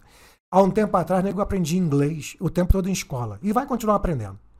Mas agora está começando a pular no A aula de Brasil mandarim? a aula de mandarim. Ah, cacete, eu pensei em fazer. Então, pois é, Só que você depois ver. quando eu vi as primeiras aulas, eu falei, não Você, tem vai- como. você, Não você, como. você não está notando que uma mudança num bairro, em Petrópolis, daqui a 10 anos você está arriscado de ter uma escola que vai falar assim, bilíngue, português e mandarim. Isso aí. Por que, que os pais de classe média vão querer que o cara aprenda mandarim? Porque antes a relação era vai para os Estados Unidos, vai para Inglaterra, vai não sei para o Canadá, vai não sei... China, nego. Tu tem que aprender a falar com os chineses. É isso aí. Então você vê, esse jogo todo, aí quando você tem um- uma pessoa que vai assumir um Brasil, que ainda tem importância pela sua riqueza, Tem demais. né? ele é um país estratégico para a geopolítica. E aí você vai ter de fora a leitura de. Quando você começar a ler no jornal que a Bolsa de Nova York fica pouco assustada com Lula, você acha que é comunismo que vai ser implantado aqui? Óbvio que não. A bolsa Fica o não- quê? Perdão, um pouco É, se, você- a Bolsa de Nova York, o pessoal de Nova York começa a dizer, os investidores, não, para o, para o Brasil, de fato, o melhor seria ter uma nova presidência, não sei o quê. Quando alguém que está cheio de grana começa a elogiar um possível governo, tu acha que esse governo ele vai estar com toda a força para afirmar o social Não. ou para se adequar ao grande mercado? Você Sim. entende? Sim. Então é isso. É, é- é- é muita força para além de nós. Né? A, a nossa organização em relação a pessoas que são isoladas e são indivíduos e cidadãos é parte do problema que a gente precisa se reorganizar. Mas o fato é que o pessoal que de fato comanda. Tem umas. Aí eu já não sei se é conto de fada mesmo. Tem uma teoria, nego, que diz que esses bilionários. Eu me amarro nessas teorias do. do- Esse- e eu não acho impossível, não. os- é, é, essas paradas. Esses bilionários se se encontram nos reúnem castelos no- lá é, na Europa. Ah, nos castelos, porque eu já ouvi É, que eles nesse- se, se encontram no Ou, né, subterrâneo. e até isso, pode ser. Mas esses caras. Chinatown, Um né? castelo subterrâneo. Rapaz, é, é- é igual aqui, eu vou dar um exemplo. Eu não vou citar nome porque nem sei se é verdade. Não fala assim, Tem cara. fulano, tem, tem um fulano aqui que é dono, é, é dono de um montão de casas no centro de Petrópolis. Um montão. Tá. Um porrilhão de casa antiga, estacionamento. O cara é dono do centro da cidade. Se um dia ele cismar que a Bauer não tem que ser mais em junho, e ele falar que não tem Dá que o ser, jeito dele, né? ele vai dar o jeito dele para fazer a Bauer no dia de Natal. Ele vai provar que Natal é melhor para ele. E aí nego começa a reagir, fala, que Bauer é para Natal, Bauer não sei o que é para Natal. Aí nego começa a reagir. Aí, fala- aí ele conversa com o vereador, conversa com o prefeito, conversa. Daqui a pouco, convenceu o poder público, ele começa a conversar com o dono da tribuna. Aí a tribuna diz, a Bauer do ano, dezembro. E, e- e bota E aí daqui a aquilo pouco como uma coisa boa. Exato, aí o pessoal que tá agora andando cotidianamente, que tava reclamando que a Bauer é em junho, quando menos espera, passa seis meses e fala assim, pô, maluco, é a melhor coisa que Muito que- melhor, viado. Entendeu? Verãozão. Isso você tá dando verão- um exemplo local, mas geopoliticamente É, isso assim, existe. é isso, é exatamente. Entendeu a parada? Então, esse domínio. muito maior, Eu- muito eu maior do que que a muito gente maior. imagina. E aí, então tá, então volta tudo atrás. É num cenário grande pra caralho desse. Vale a pena meu voto, meu irmão? Não, mas então, mas aí, aí é que tá, pra tu ver, por isso que é angustiante o negócio. Aí eu vou- muito o bom. coração É angu- do cara aqui foi é lá dentro. Porque assim, às vezes a pessoa tá falando com um montão de certeza umas transformações que ela não tem nem poder pra fazer. Não tem, cara. Entendeu? Eu chegar hoje e falar assim, pô, dou aula há 30 anos, pô, já tenho um acumulado de educação, trabalho com questão pública. Aí vocês chegam pra mim e falam assim, Nilton, vira secretário de educação do município. Quando eu chegar lá que tu acha que eu, porra, tô cheio de poder, que eu vou poder fazer. felizão. Aí o prefeito fala, Nilton, você tem que conversar com esse pessoal aqui. Aí vem, chupa cabra 1, um, chupa cabra 2, chupa. E tu fala assim, qual o projeto? Não, eu quero saber se se você vai arrumar umas vagas para indicar o diretor da escola tal, o diretor da escola tal. Você vê, é uma engrenagem. É uma engrenagem. Tem um filme muito legal do Franco Zeffirelli, eu acho, que é sobre São Francisco de Assis, em que ele vai mostra São Francisco todo alternativo, mendicância, querer valorizar o pobre, e, enfim, um montão de a- ter amor pela pobreza, mas não pela miséria. Ou seja, eu tenho um montão de coisa interessante a respeito de São Francisco. E ele vai até o, o- o Papa. E o Papa, ao olhar São Francisco, sabe que a igreja de São Francisco é uma igreja muito mais transformadora do que a igreja dele, só cheia de poder. E ele começa a ir na direção de São Francisco, e enquanto ele vai indo na direção de São Francisco, ele vai tirando toda aquela aquelas paramentas de poder. E ao lado do Papa, um montão de cardeal. Com aquela cara de um pior do que o outro, assim. E imaginando, Caraca, puta, se São Francisco seduziu o Papa, no bom sentido da sedução, Já era. a vai, vai. igreja acaba porque eu vou perder minhas, minhas paradas. E aí os cardeais começam a ficar preocupados, aí um meio que toca no, no Papa, o Papa volta, bota todas as paramentas de novo e senta. Ali maneiro. ele está dizendo num, num gesto muito lindo é eu sei que você tem razão, mas eu estou numa estrutura Ah, Não dá. que eu não consigo. Como eu diria Capitão Nascimento, o sistema é foda, Não, parceiro. mas é, é mas é. Mas é, entendeu? Então, aí, por isso que aí a gente volta rapidamente nessa questão do, do papo de alguém que propõe uma mudança e fica batendo nela. Se transformar isso, a gente muda tudo. Se- É ingenuidade. É- é, Se você está falando uma coisa que você tem certeza que se for feito muda tudo, a pergunta que deveria ser feita é: por que, que alguém não fez antes? Porque não é assim que funciona. Quando você tem que resolver sua vida pessoal, tem a sua, a sua dimensão emocional, a sua dimensão relacional, a sua dimensão com seu pai, com sua mãe, com seu filho. Nenhuma decisão sua é uma decisão que resolve tudo. Sim. Né? Então, na política, se a gente não conseguir também perceber que as coisas são mais complexas, e outra coisa importantíssima, que tem a ver diretamente com política, sabe qual é o outro nó da política para além do nosso individualismo, que a gente não está negociando positivamente com o outro? Me diga. É o papo da gente querer que seja para nós. Quando transformações políticas significativas, às vezes não dá numa geração. A gente, Ah, quer- é. a, a gente É, acha ué. que quer Não mudar dar. a educação daqui a três anos, ninguém consegue. Não vai dar, não vai dar. Na verdade, se você começa a fazer um trabalho sério, é, é, é 20, 30 anos. Por que, que a ditadura foi perversa no país, para além de outras coisas? Além de sumir com pessoas. além- Cara, se vocês tivessem noção de quanta gente boa, boa, criativa foi assassinada, isso é um- um- um- uma perda espiritual e de proposição que você não mensura. Sabe como você pode mensurar isso? V- vamos supor que vocês conhecessem três, quatro amigos fuderosos em qualquer campo que vocês possam imaginar. Fuderosos, os caras são muito bons. Os quatro morrem juntos num acidente de, de automóvel. Já é triste. Uh, já é triste por si, pela perda de cada qual.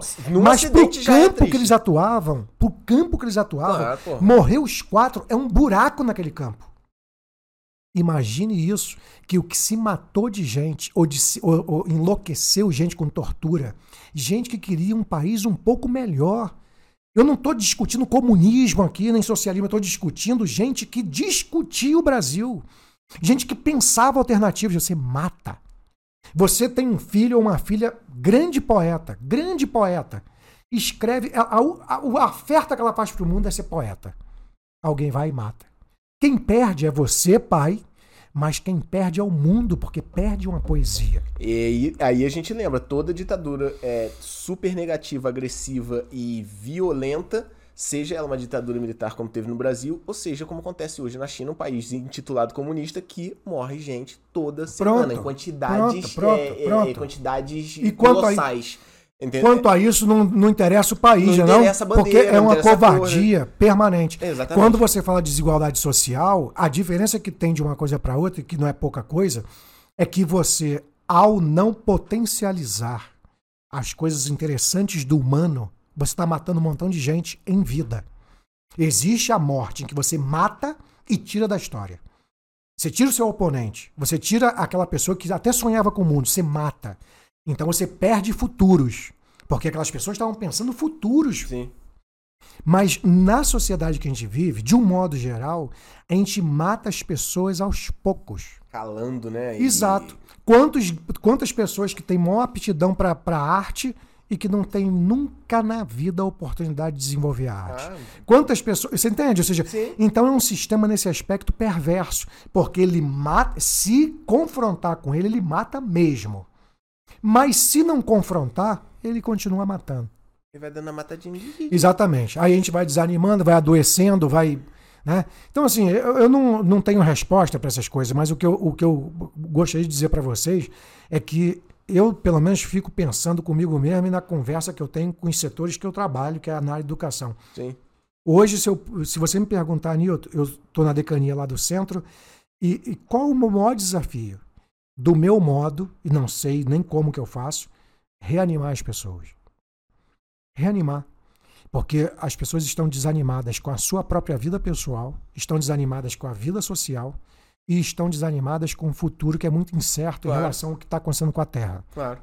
No dia que o negócio se, se confirmar as afirmações que as pessoas chamam de destemperos terrenos e você começar a ter mais do que já tem, porque já tem, falta de uma série de coisas básicas, aí tu vai ver o que vai ser Não, é colapso, é colapso. Aí tu vai ver o que, o, qual o papel que o Brasil, que é um grande, um grande país com água doce, Terra, tu vai ver a cultivável. disputa. Sim. Porque disputar Ah, mas já para tá, Nil, já é um processo de Entendeu? disputa já, né? Já é... O aquífero Guarani, que fica ali na região do Paraná, dizem, e eu não sei nunca se é anedota ou se é verdade, já, foi, já está sendo grampeado por grandes empresas para produzir refrigerantes, para produzir Então os caras estão indo nos lugares que são estratégicos da natureza.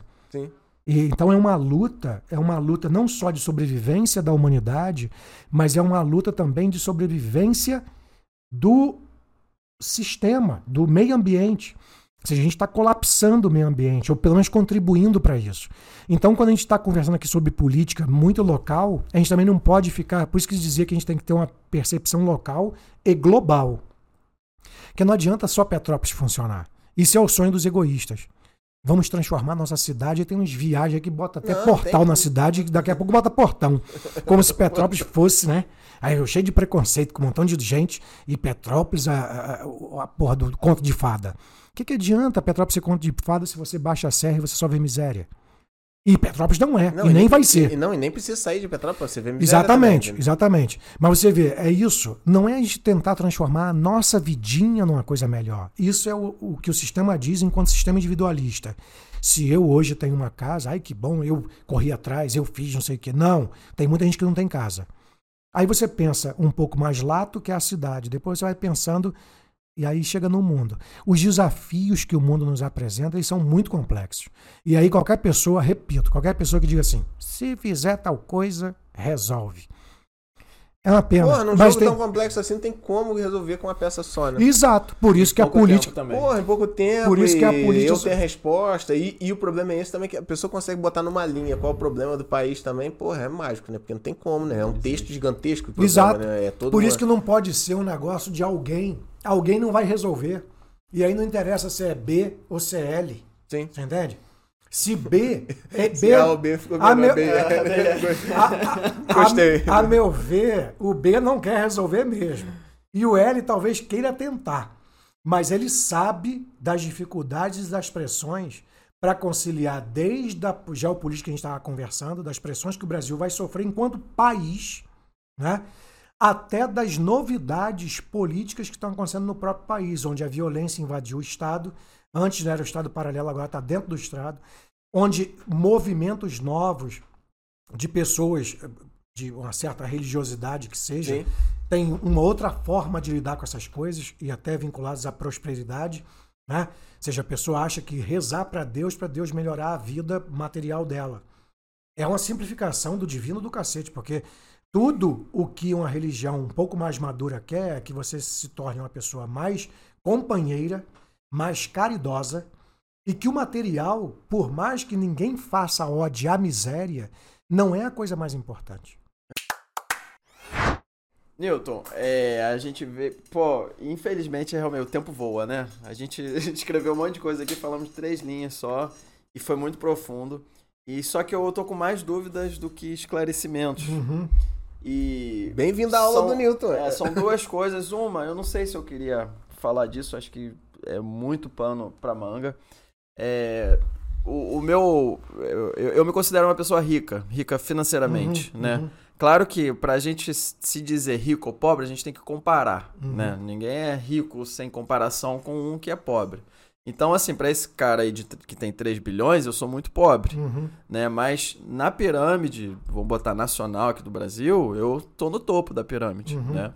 Só que o meu objetivo é enriquecer ainda mais, eu quero é, mais, não, não é com ganância, mas com ambição. Uhum. E eu me vejo isso como um- uma coisa boa a se fazer num conjunto, porque eu acredito que eu produzindo mais, trazendo valor à, à sociedade, eu, eu vou estar contribuindo não só com impostos, isso vai acabar voltando, espero que esses impostos que eu estou pagando, que eu pago cada vez mais, eh, sejam bem geridos, isso retorne para o social, mas também na geração de valor, de, de produtos que vão, de, de- que vão trazer eh, educação para as pessoas, né? Aqui no, no estúdio, por exemplo, a gente quer levar conhecimento para as pessoas e quanto mais a gente crescer, eh, eu vou poder ter mais pessoas colaborando com o nosso time, vou estar dando condições para que outras pessoas possam enriquecer, enriquecer também, pelo menos dignidade, né? A questão Uhum. de emprego e tudo mais. Só que é, a tua fala no início de que é, enriquecer é, é perigoso, você acaba explorando mais, poluindo mais, vai de contra esse meu pensamento. Uhum. Né? Então, é, essa é a minha dúvida. É, me abalou um pouco, porque. Pô, tu eu- passou o episódio inteiro não prestando atenção em nada que ele falou, ficou só naquilo ali. Pô, mas essa parada. tu- Isso aí tu Então, ficou. essa é que eu não agora entendi, tu não podia muito. ir pra casa com ela. Tu Não, é que- precisava botar isso pra fora agora. Eu não podia. Senão não ia isso. dormir, ia, eu ia ligar pro Newton e falar isso com ele. E aí, Newton, assim, eu- é, a gente não tem muito tempo e eu vou falar a outra coisa que é totalmente diferente disso. E a gente acho que pode discutir. O que, que você acha? Ah, não, sobre- fala, deixa, fala dessa aí, porque essa é boa, pô. A outra também Como é que. boa. é, a outra é boa eu, também. eu tô entendendo errado? Você tá falando assim, que a princípio a sua fortuna poderia trazer. É, bênção, graça para outras. Benefícios para outras pessoas também. Pra, pra sociedade como um todo. Entendi. né? Tá, e, entendi. e eu vejo o socialismo abominando muito os ricos. Claro, existem os ricos que só ferram com o país, Uhum. mas a, a, para mim a grande maioria é o que sustenta essa máquina toda, né? Porque sem dinheiro a gente não constrói A hospital, a, gente princípio, não paga rico poderia médicos. empregar muita gente, inclusive, empregar a- e- abastecer e muita família. contribuir de, de certa forma. É porque assim, é, o Brasil é desigual totalmente. É, vamos então fazer com que ele seja um país igual? Eu acho que para isso vai acabar baixando o nível. Então vamos todo mundo ficar pobre, vai ser igual. Mas não, eu não sei se esse é o caminho, entendeu? Então, assim, é, quer comentar sobre esse meu Não, pensamento? pode. Fudeu, lá vem porrada braba, agora tiro, porrada de bomba. Não, assim, você vê, né, o Diogo, é, é sempre complicado a gente falar essas coisas, porque assim, eu, eu não, não te- quando falo essas coisas, eu não tenho nenhum interesse em, em- em gerar suscetibilidades na pessoa que ouve, né? Eu entendo a, a sua situação e o que você está dizendo, mas o fato é que efetivamente, num lugar que não tem muito, isso vale igual esse copo d'água. Por mais que você diga que esse copo, vamos supor que esse copo cheio d'água fosse a riqueza, e você pegasse esse copo d'água e desse um gole para alguém, vai ser mantido uma diferença. Que eu não estou dizendo que você tem que colocar copo- a água toda no copo de ninguém, não é nada disso. Isso aí é questão de, isso aí eu só vejo acontecer em situações muito raras em que a pessoa, a palavra que se usa é conversão. A pessoa ela, ela fica insatisfeita de levar a vida que leva e quase que num ato de humildade ela abre mão de tudo, vide Francisco de Assis, se for o caso, abre mão do que tinha e quer levar a vida simples. Então, esse tipo de decisão é, é, na verdade, uma série de outras situações vitais que pode fazer a pessoa tomar essa decisão de mudança radical do seu comportamento. Uma transformação, trauma, perda de Exatamente. alguém. Você me, ó, você me fez lembrar, eu não vou citar nome de um ex-aluno querido, que segundo ele, está recebendo muito bem naquilo que ele trabalha, ganha muito bem, muito, segundo ele, e que ele um dia me procurou falando que estava levando uma vida vazia. Hum. A coisa que me veio à cabeça naquele momento não foi julgar a forma como ele vi- vive, mas foi falar, é, pega parte do que você diz que ganha e de fato ajude a transformar a vida de alguém. Um grupo, entende? É um, pode ser um ato compensatório, tipo assim, o, o que é perigoso. Não altruísta, né? É, tem, tem, um, tem, um, tem um ato compensatório inconsciente que é assim: porra, tudo bem, eu, eu ganho pra cacete e tal, mas eu estou fazendo alguma coisa. Aí eu ganho triplicado, mas eu estou fazendo alguma coisa, eu ganho quadriplicado. Então, às vezes, você pode, a pessoa pode utilizar isso como sendo a, a própria defesa para justificar a sua ganância. Sim. Entende? Como se fosse um dízimo. Ou seja, eu dou 10% do, do milhão que eu ganho, eu Uhum. gasto 100 mil só com coisas maneiras. Mas eu continuo ganhando 900. Se puder, quero ganhar um milhão e meio. Para poder dar 150. Então, a lógica mais comum de quem enriquece é no sentido de que parece que ela está dando alguma coisa. E isso conforta. O, a preocupação de não se tornar rico é para fazer com que as pessoas aprendam, a se for até o caso, a ganhar. É, tem um papo que não, não se adapta muito para essa situação, mas que é o que se diz, por exemplo, de você dar as coisas e ensinar a pescar. Por que, que, que, por que, que como é que chama? Por que, que as pessoas que fazem essas boas ações, elas são sacanas às vezes? A pessoa cria um, um, um projeto, ela que investe no projeto, ela tira foto com as pessoas que ela supostamente usou, mas o todo o tempo que ela faz é um É autoelogio. pra ela. Exatamente. No fundo é pra ela. Exatamente. Abrir mão desse exercício, é por isso que a política nesse ponto é impessoal. Quando você quer que a educação pública melhore para qualquer um, Hoje, honestamente, aí eu tô com um outro candidato e que já e que tinha uma figura que tinha proposto. Hoje, para começo de conversa, taxação em grandes riquezas. Se o pessoal que está taxando não fizer bom serviço do que está taxando, que os ricos reclamem também. Mas hoje, por exemplo, eu acho sacana você ter num país como o nosso alguém que ganha dos 100 mil reais por mês e encontra todas as maneiras possíveis de sequer dizer que está ganhando isso. Uhum. É, Saca? O, modelo de países bem desenvolvidos é muito desse. Quem ganha muito é muito Exatamente, taxado exatamente. e vem reclamar se, se Exatamente. não dá satisfeito. Exatamente. Mas lá existe aqui um- o Brasil é um dos maiores impostos do mundo e um dos Aham. piores serviços do mundo. Exatamente. Então Exatamente. isso faz com que as pessoas é, é, Só neguem mais. só neguem o ainda, imposto né? de renda? Totalmente, com certeza. É um- a- até com um certo é, glamour. Não, eu vou ficar dando dinheiro pra esse filho da puta, não. É, pois né? é. E- só que não Poderia não fazer podemos. uma graça e pagar melhor para seus empregados, por exemplo, né? Se for É, ou caso- doar, Não, em, talvez faça. ou talvez doar em silêncio, porque também não precisa ficar se Não, vangloriando é, por Eu isso. cheguei a comentar isso Né? contigo. Eu falei, o Diogo, eu penso em sonegar imposto de renda e pegar esse dinheiro e dar diretamente pra algumas famílias que eu conheço que precisam. Eu estaria. é, eu estaria correndo risco de ser pego em malha fina e, e depois ter que ter minhas consequências. Mas eu falei, porra, eu teria certeza que esse dinheiro estaria sendo útil de uma forma. Eu estaria com meu coração acalentado, estaria só com o rabo preso ali com a Receita Federal. Mas é isso que você tá falando. É, é, é uma. O cara estaria doando, estaria beneficiando uh, alguém com a parte da riqueza dele e sem cair nesse buraco de você pagar imposto e saber que tem imposto tá aí, na verdade, para regalias de uma grande É, classe mas, política. mas aí a responsabilidade é minha também. Porque não é só no dia das eleições que eu vou voltar e fazer o meu. é, entendeu? Também tem isso. É, eu- tô fazendo a minha parte, tô pagando meus impostos. Mas não acaba por aí.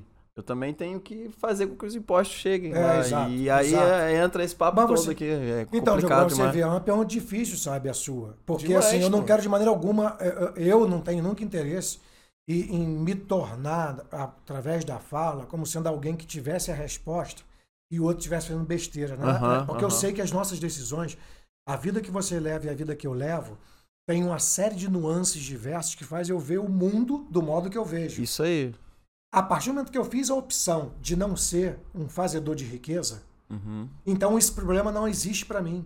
O meu problema é de que modo que eu, como servidor público, recebo o que eu recebo e não discuto se é muito ou se é pouco, como que eu posso fazer mais e melhor pelo público. Então, para o tipo de vida que eu escolhi, meu problema é menor. Porque eu só preciso encontrar maneiras de fazer melhor para o público. Eu recebo para isso. E nem Você foi vê? você que decidiu quanto você exatamente, recebe. exatamente. Já vão eu te pagar aquilo isso. Meu papel é esse. Eu, como educador, professor, da- é, servidor público, como que eu posso tornar aquele espaço, ou ajudar a tornar aquele espaço público cada vez mais público e acessível? Sabendo que não é só uma ação minha, porque eu dependo de políticas públicas voltadas para a educação. A gente depende de financiamento para a educação. No caso de alguém que é ou empresário, ou alguém que recebeu algo da família e que tem já e que investiu em outras coisas, é- é- essa, é- isso não aconteceu comigo, então eu tenho dificuldade de responder. Eu diria para você, se eu, se eu tentasse colocar no teu lugar, eu diria mais ou menos o que eu falei para esse outro ex-aluno meu, que é o seguinte: de que modo eu posso até gerar riqueza, levar a vida mais simples que eu puder, porque efetivamente, se você está com um negócio, naquele negócio você tem três empregados, cada empregado, aí o empresário cão diz assim: quanto que é o salário mínimo? Mil e tanto. É um salário mínimo. Então você vê que aqui em Petrópolis a gente tem esse problema. Pessoas que vivem em Petrópolis fazem trabalhos. Eu lembro de uma situação aqui no vilarejo de uma menina que dizia que era gerente de três lojas e o patrão só queria pagar como se fosse gerente de uma. Porra, isso é abuso. Isso é, isso é abuso. Você não vai chamar de escravidão, mas é exploração excessiva. Sim. A pessoa fica. Aí você pega o dono da loja, que vai lá no final do dia, não estou dizendo que ele não tem responsabilidade, porque ele vai pagar a conta, ele vai. É ele que resolve que banco. É... Pô, meu, meu amigo, a loja fatura 50 mil por mês. Você está pagando três conto para uma pessoa chegar às 6 da manhã e sair 9 da noite. E se brincar, se a pessoa tiver que faltar uma vez, você não pode deixar faltar, porque a loja não pode fechar. Ela é a gerente. Ela que fecha o caixa, ela que faz uma. Quando você pensa um cara ganhando 50 mil e aquela loja foi financiada pelo pai dele, o pai deixou a loja para ele. O que, que ele fez? Continuou fazendo o que o pai fazia. Nem aprender a fazer negócio o cara fez. Faturamento, 50 quanto? Gerente ganhando 3. Vendedora ganhando mil. E ó, hora de almoço. Mas esse cara não tá de no situação. É, exa- entendeu? Agora, se você, por exemplo, vou dar um exemplo simples. Você é o mesmo dono de loja, você nota que tem uma gerente poderosa, ela estava ganhando 3 contos, você está ganhando 50. Se você tirar dois do teu para que ela faça uma- e depois, fulana, teu filho está estudando. Isso. Sabe é. essas coisas? Você quer, você quer Não- fazer uma não- não- Você não faculdade? está resolvendo o mundo inteiro, mas você mudando o mundo de algumas pessoas. E eu queria ter falado isso lá no começo, mas acaba passando. Mas é, é isso. Nem toda empresa, nem todo capitalista vigoroso é tirano. Sabe por quê? Porque esse, esse segundo modelo de capitalismo que você acabou de falar aí agora, que é o cara que tira dois do dele pra dar pra pessoa, pergunta se o filho tá estudando, Ele como é é, o que dono você do tá. negócio, né? Esse cara percebe que essa mulher produz mais quando ela é abraçada. E ele tem mais lucro. Ele vai parar de ganhar Aham. 50, ele vai ganhar 58. Então, Pronto. existe Isso. um capitalismo É não mesmo. tirano, Se você. que não É polui mesmo. tanto, que não explora tanto, que dá mais dinheiro, cara. Mais do que o governo dá com os impostos que ele paga. Entende? É, É, então, é muito. então essa- essas estratégias que são muito pontuais e que são difíceis para a gente transformar em política grande. Porque você, de repente, já tem essa intenção de querer que essa pessoa se acerte. E se- mas não é a lógica mental da maioria. A pessoa vai falar assim: ah, não, até pago, mas vai descontar. E a gente volta no egoísmo, individualismo. É, exato, Lado, e Tudo exatamente, se resume exatamente. a, a- a você ser egoísta ou não. A política, que a gente falou, a geopolítica, É, isso mesmo. isso. A- Por isso que é um político. sistema, sabe, nesse sentido, sabe, Diogo, que ninguém é culpado. A gente não é culpado de nascer num sistema que nos educou assim. Mas chega um dado momento da nossa vida, e como ela é muito curta, que de fato a pessoa tem que se perguntar quais são os grandes valores relacionais e sociais que a gente quer deixar como legado. Então, eu tentar fazer um exercício de negar algo para um filho meu, para ele aprender a ser mais parceiro de outro, o sistema, ele, as propagandas, tudo é contrário a isso. É, É, é você estar falando uma vez e ele está ouvindo 500 vezes o contrário disso. é. E, então é muito difícil estar nesse sistema. Por outro lado, eu acho que se o ser humano não entrar numa de mudar sua perspectiva existencial e planetária, é por bem, quando quando se diz, Lá vai. na hora que começar a colapsar, o que vai ter é o seguinte: ou o fenecimento da espécie a, a- a longo prazo, ou então você vai ter esses filmes futuristas, em que algumas poucas pessoas conseguem estar em pequenas ilhas. Talvez não, não consigo- talvez não no planeta, talvez ilhas. Exatamente, eu não consigo imaginar nem se orbitais. eles vão ser felizes. Porque eu não consigo imaginar a felicidade com um grupo tão pequeno e Sobrevivendo. a gente vai ficar maquinal. Para que, pra que você consiga ter um, um mínimo de relação isolada, as relações têm que ser maquinais. Aí vão ficar umas um pessoal meio robotizado, porque para não fenecer junto, eles vão fazer de modo instintivo tudo que tem que fazer. Qual é a vantagem que nós temos ainda? Apesar de todos os problemas que nós temos, as pessoas ainda tão, trabalham com o ônus de que é possível criar novos mundos, de que é criar novas relações. A gente ainda está nessa fase, né? que é uma fase bonita. Eu acho que a gente está num tempo quase adolescente. Enquanto a Terra é muito antiga, a gente, enquanto humanidade, é, é- é um adolescente Entendi. que está aprendendo a lidar com o seu lugar. Entendi. Entendeu? Sabe nem Tomara limpar o bumbum isso. direito ainda, né, Nilton? A gente já tá querendo ir pra Marte, né, Exato. cara? Não sabe nem, consegue nem cortar a unha do É pé isso sem tirar é um isso aí. bife, né? E tá querendo, enfim.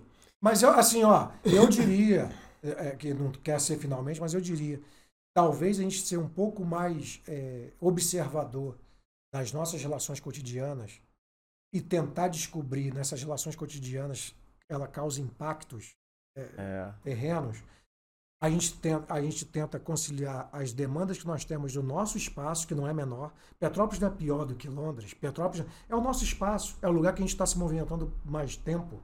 Né? Então tem que ter cuidado com esse espaço.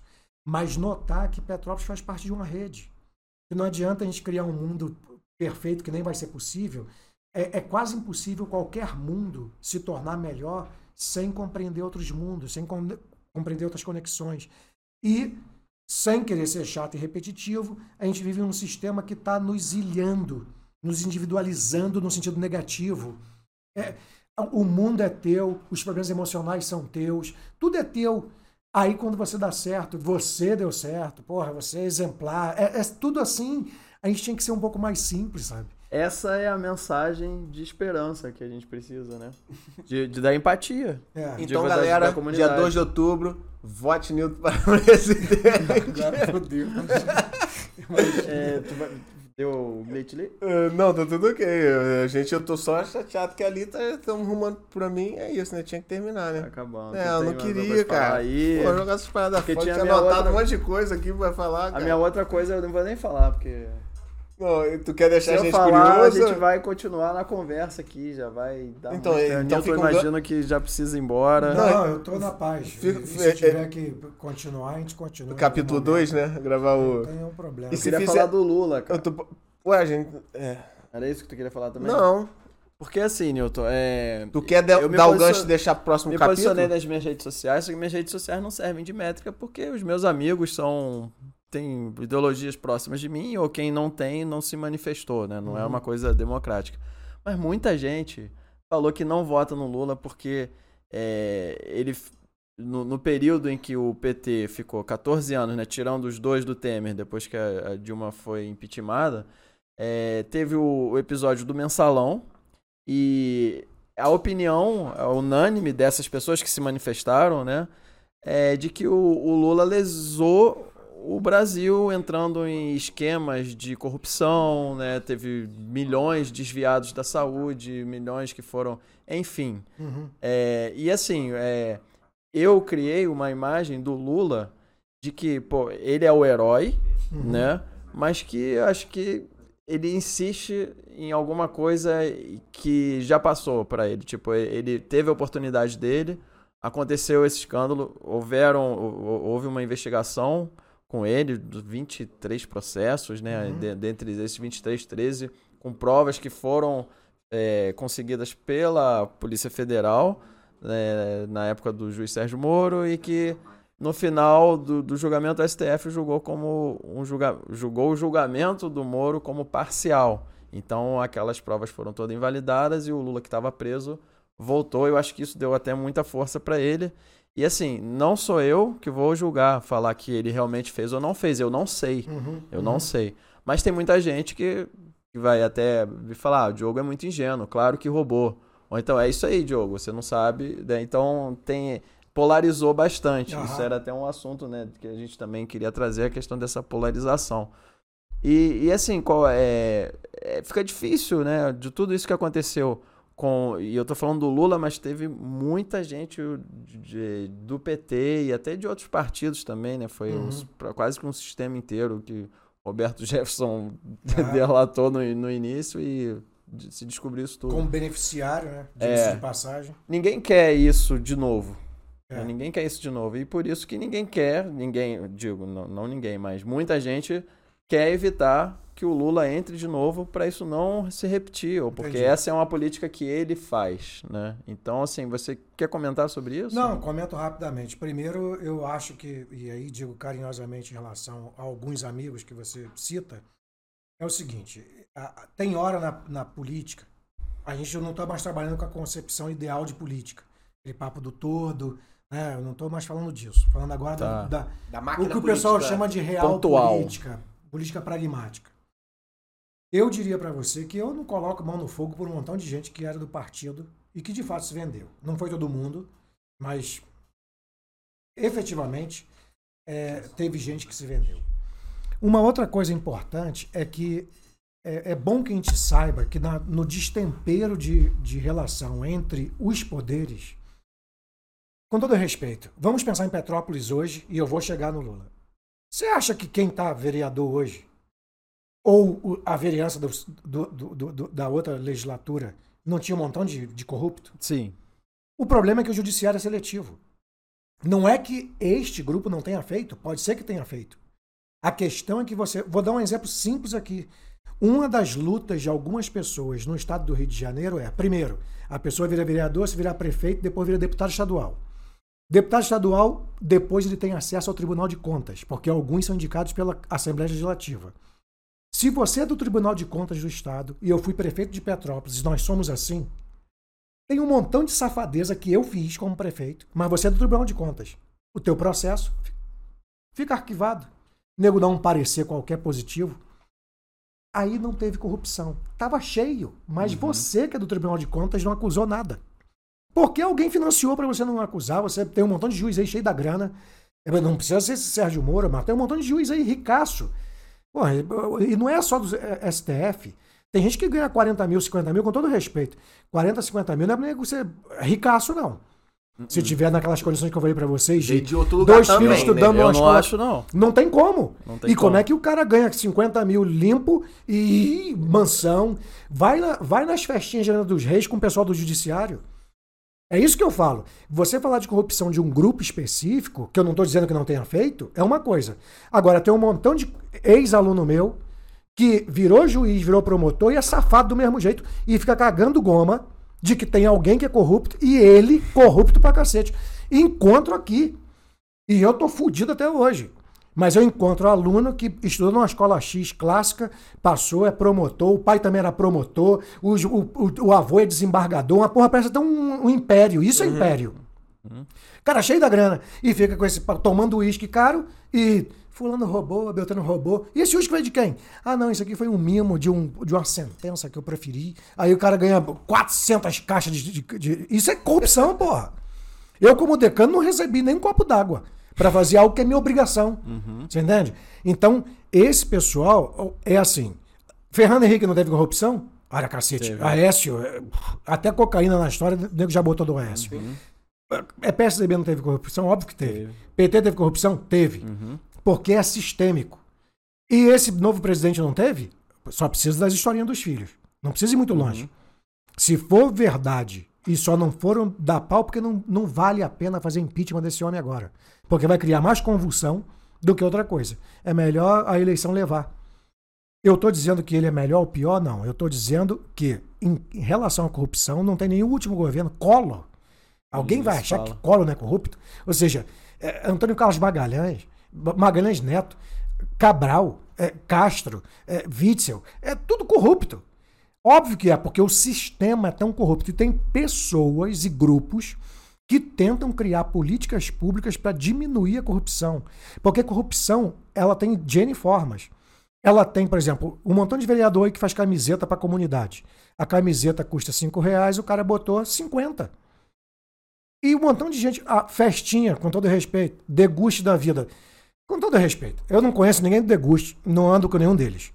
Só posso dizer o seguinte: qualquer lugar que você queira alugar nessa cidade sai caro. Como que um grupo qualquer consegue alugar o centro da cidade e eles pagam alguma coisa? Duvido. Eu já fiz evento na cidade, eu imagino como é que Duvido. tem uma noção de E como aí, é na hora que você é um mestre cervejeiro daqui da região e vai botar uma porra de uma lojinha pra nego chapar, e não tô tirando a, a beleza, da, por favor, da, da, da cerveja Claro. artesanal, como que conseguiu uma banquinha ali? Mas aí nego não vê como corrupção, porque o seu primo trabalha na secretaria que trata disso e arruma uma banquinha pra tu e tu não pagou nada. Não é uma corrupção que dá pra provar num processo e Exato. vai te botar na cadeia. Exatamente. Mas moralmente é. É, é claro, claro, claro. Você ali na Bauer Fest dá até vergonha. Tinha gente que era vereador e tinha banca, é conflito de interesse. Você ser vereador da cidade e arrumar uma banca de uma coisa que a Estado. Não tem. Ah, mas é minha irmã. Você coloca a sua irmã, você vira secretário, você coloca a sua irmã para ser secretária, você coloca a sua esposa para ser chefe de gabinete. É tudo. Então é corrupção, não é um negócio óbvio.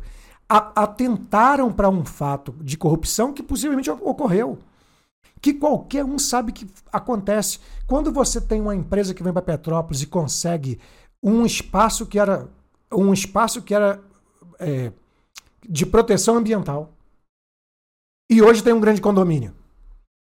Ah, meu pai é empreendedor na Nesse caso, em cidade. Petrópolis tem alguns, né? Ah, de- Ali, vai naquele. Não vou nem citar porque pode ser da família de vocês. Mas, pô, tem um montão de empreendimento aqui que o cara conseguiu quase na base do uso capião. E ganhou dinheiro pra caramba, e ricou pra caramba. E a, e a área era de quem? Aqui tem áreas de secretário, cara de família de desembargador. Desembargador é dono de tanta terra assim? Porra, desembargador é quem? É o Eike? Não! Porra, se eu fosse desembargador, eu tô ganhando 80 mil, eu compro Petrópolis? Não existe isso. Aí, família tal, que ainda tem essas palhaçadas nessa cidade. Família tal. Um bando de sacana que roubou um montão de terra aqui e fez um montão de construção. Aí não chama corrupção. Meu pai ralou muito. Ralou, cheio de conexão. Aí quando vem um figura igual o Lula, que eu não tô querendo passar a mão na cabeça, operário. Tem umas coisas que o Lula são interessantes. Um cara vindo de onde ele veio e conversar com a Fiesp. Rapaz, se você um dia for numa festa de ricaço, lá no, no Jockey Club ou, no, ou em São Paulo, você não sabe nem como se comportar. Não, não sabemos, não tem como. É muito Pô, fino. É, é. Não, não é, tem como. E é um. Tu fica assim, ó, sentindo um cagão, sabe qual é? Vai lá, no, vai no dia que tem ricaço, não é porra, ricaço. Que tu não sabe nem como comer aquelas porra que eles comem, tu não sabe andar, tu Não sabe pegar no tu não copo. sabe pegar no corpo, tu não tem cavalo, tu não tem porra nenhuma. Entendeu? Não é também nos assuntos. né? Exatamente. Ricaço, pô. É, é- é- é aquele papo da dimensão do mundo. Vai aqui, tu é rico em Petrópolis, que eu brincava com vocês, que eu sei que a expressão de modo que você usa, de fato, nós, uns mais do que outros, fa- fazemos parte desse 1%. Até eu que nunca queria, faço. Faz parte. Claro. Porque Faço. os 99 são muito lá. Exatamente. Né? Que a gente é- eu faço parte desse 1%. Não é que a gente é foda, é que os outros estão muito fodidos. Exatamente. Então você pega, numa situação como Petrópolis, tu pega aí essas festinhas, o cara tem uma mansãozinha aqui no Vale da Lua, oito quartos, acha que é rico. Cai uma ribanceira ali, tem gente que não constrói a casa de novo. Isso aí. Mas, porque não é rico. Ele não é rico. Tu pensa numa pessoa que é rica no Rio, quando ele vai pro rico de São Paulo, ele se sente pequeno. A massa, quando o rico de São Paulo para Nova York, se sente pequeno. Quando vai de Nova York lá pro pessoal da Arábia, os- entendeu? Então a riqueza é um Perfeito. negócio complicado. No final das contas, quando você pensa aqui numa cidade como essa, e voltando agora para a conversa com seus camaradas, é o seguinte: você vai diferenciar Lula e Bolsonaro, ou Ciro, ou quem quer que seja, a família Gomes também é cheio de graça no Ceará. Ou seja, vai diferenciar esses caras utilizando corrupção como sendo o único critério? Iguala. Cada qual a sua maneira. Quando você tem um grupo de pessoas que eram de movimento social, você não tinha trabalho e você arrumou uma boquinha do governo federal porque o cara do sindicato entrou e você entrou junto, Você tá é junto. corrupção. Você entende? É corrupção. O nego pagava lá, pegava. Até hoje faz pa- papo de rachadinha que esses meninos fazem. A maioria dos deputados e vereadores fazem. Mas eu não posso pensar, eu vou votar nele sabendo que ele é corrupto porque todo mundo rouba. E não, então, não, não, não, nada né? disso. Nada disso. E tem pessoas que se candidatam que não são. Então, isso é, também é é em quem a gente tem que votar. Exatamente. Quem acredita que não é. Agora, se fosse utilizar só esses dois nomes, só esses dois nomes, e fosse esse único critério, então a pessoa vai acabar anulando o voto. Ou va- aí vai entrar na- no- em outro tópico que a gente escreveu aqui, mas não falou, que é a tal da. Não, não vai dar, né? Vamos precisar de outro, de outro dia, né? A Então, assim, não, mas só para o impasse específico, pro impasse específico, o que, eu, o, o que que. Agora é uma pergunta muito pessoal, muito individual. Eu prefiro um a outro se fosse utilizar o critério da corrupção como sendo o único. Não, não optaria. Eu não teria como optar. Eu tenho que optar com a corrupção vem junto com algumas outras políticas, com um, e a corrupção também continua com outras políticas. Não interessa quais. SUS, deu o exemplo do SUS.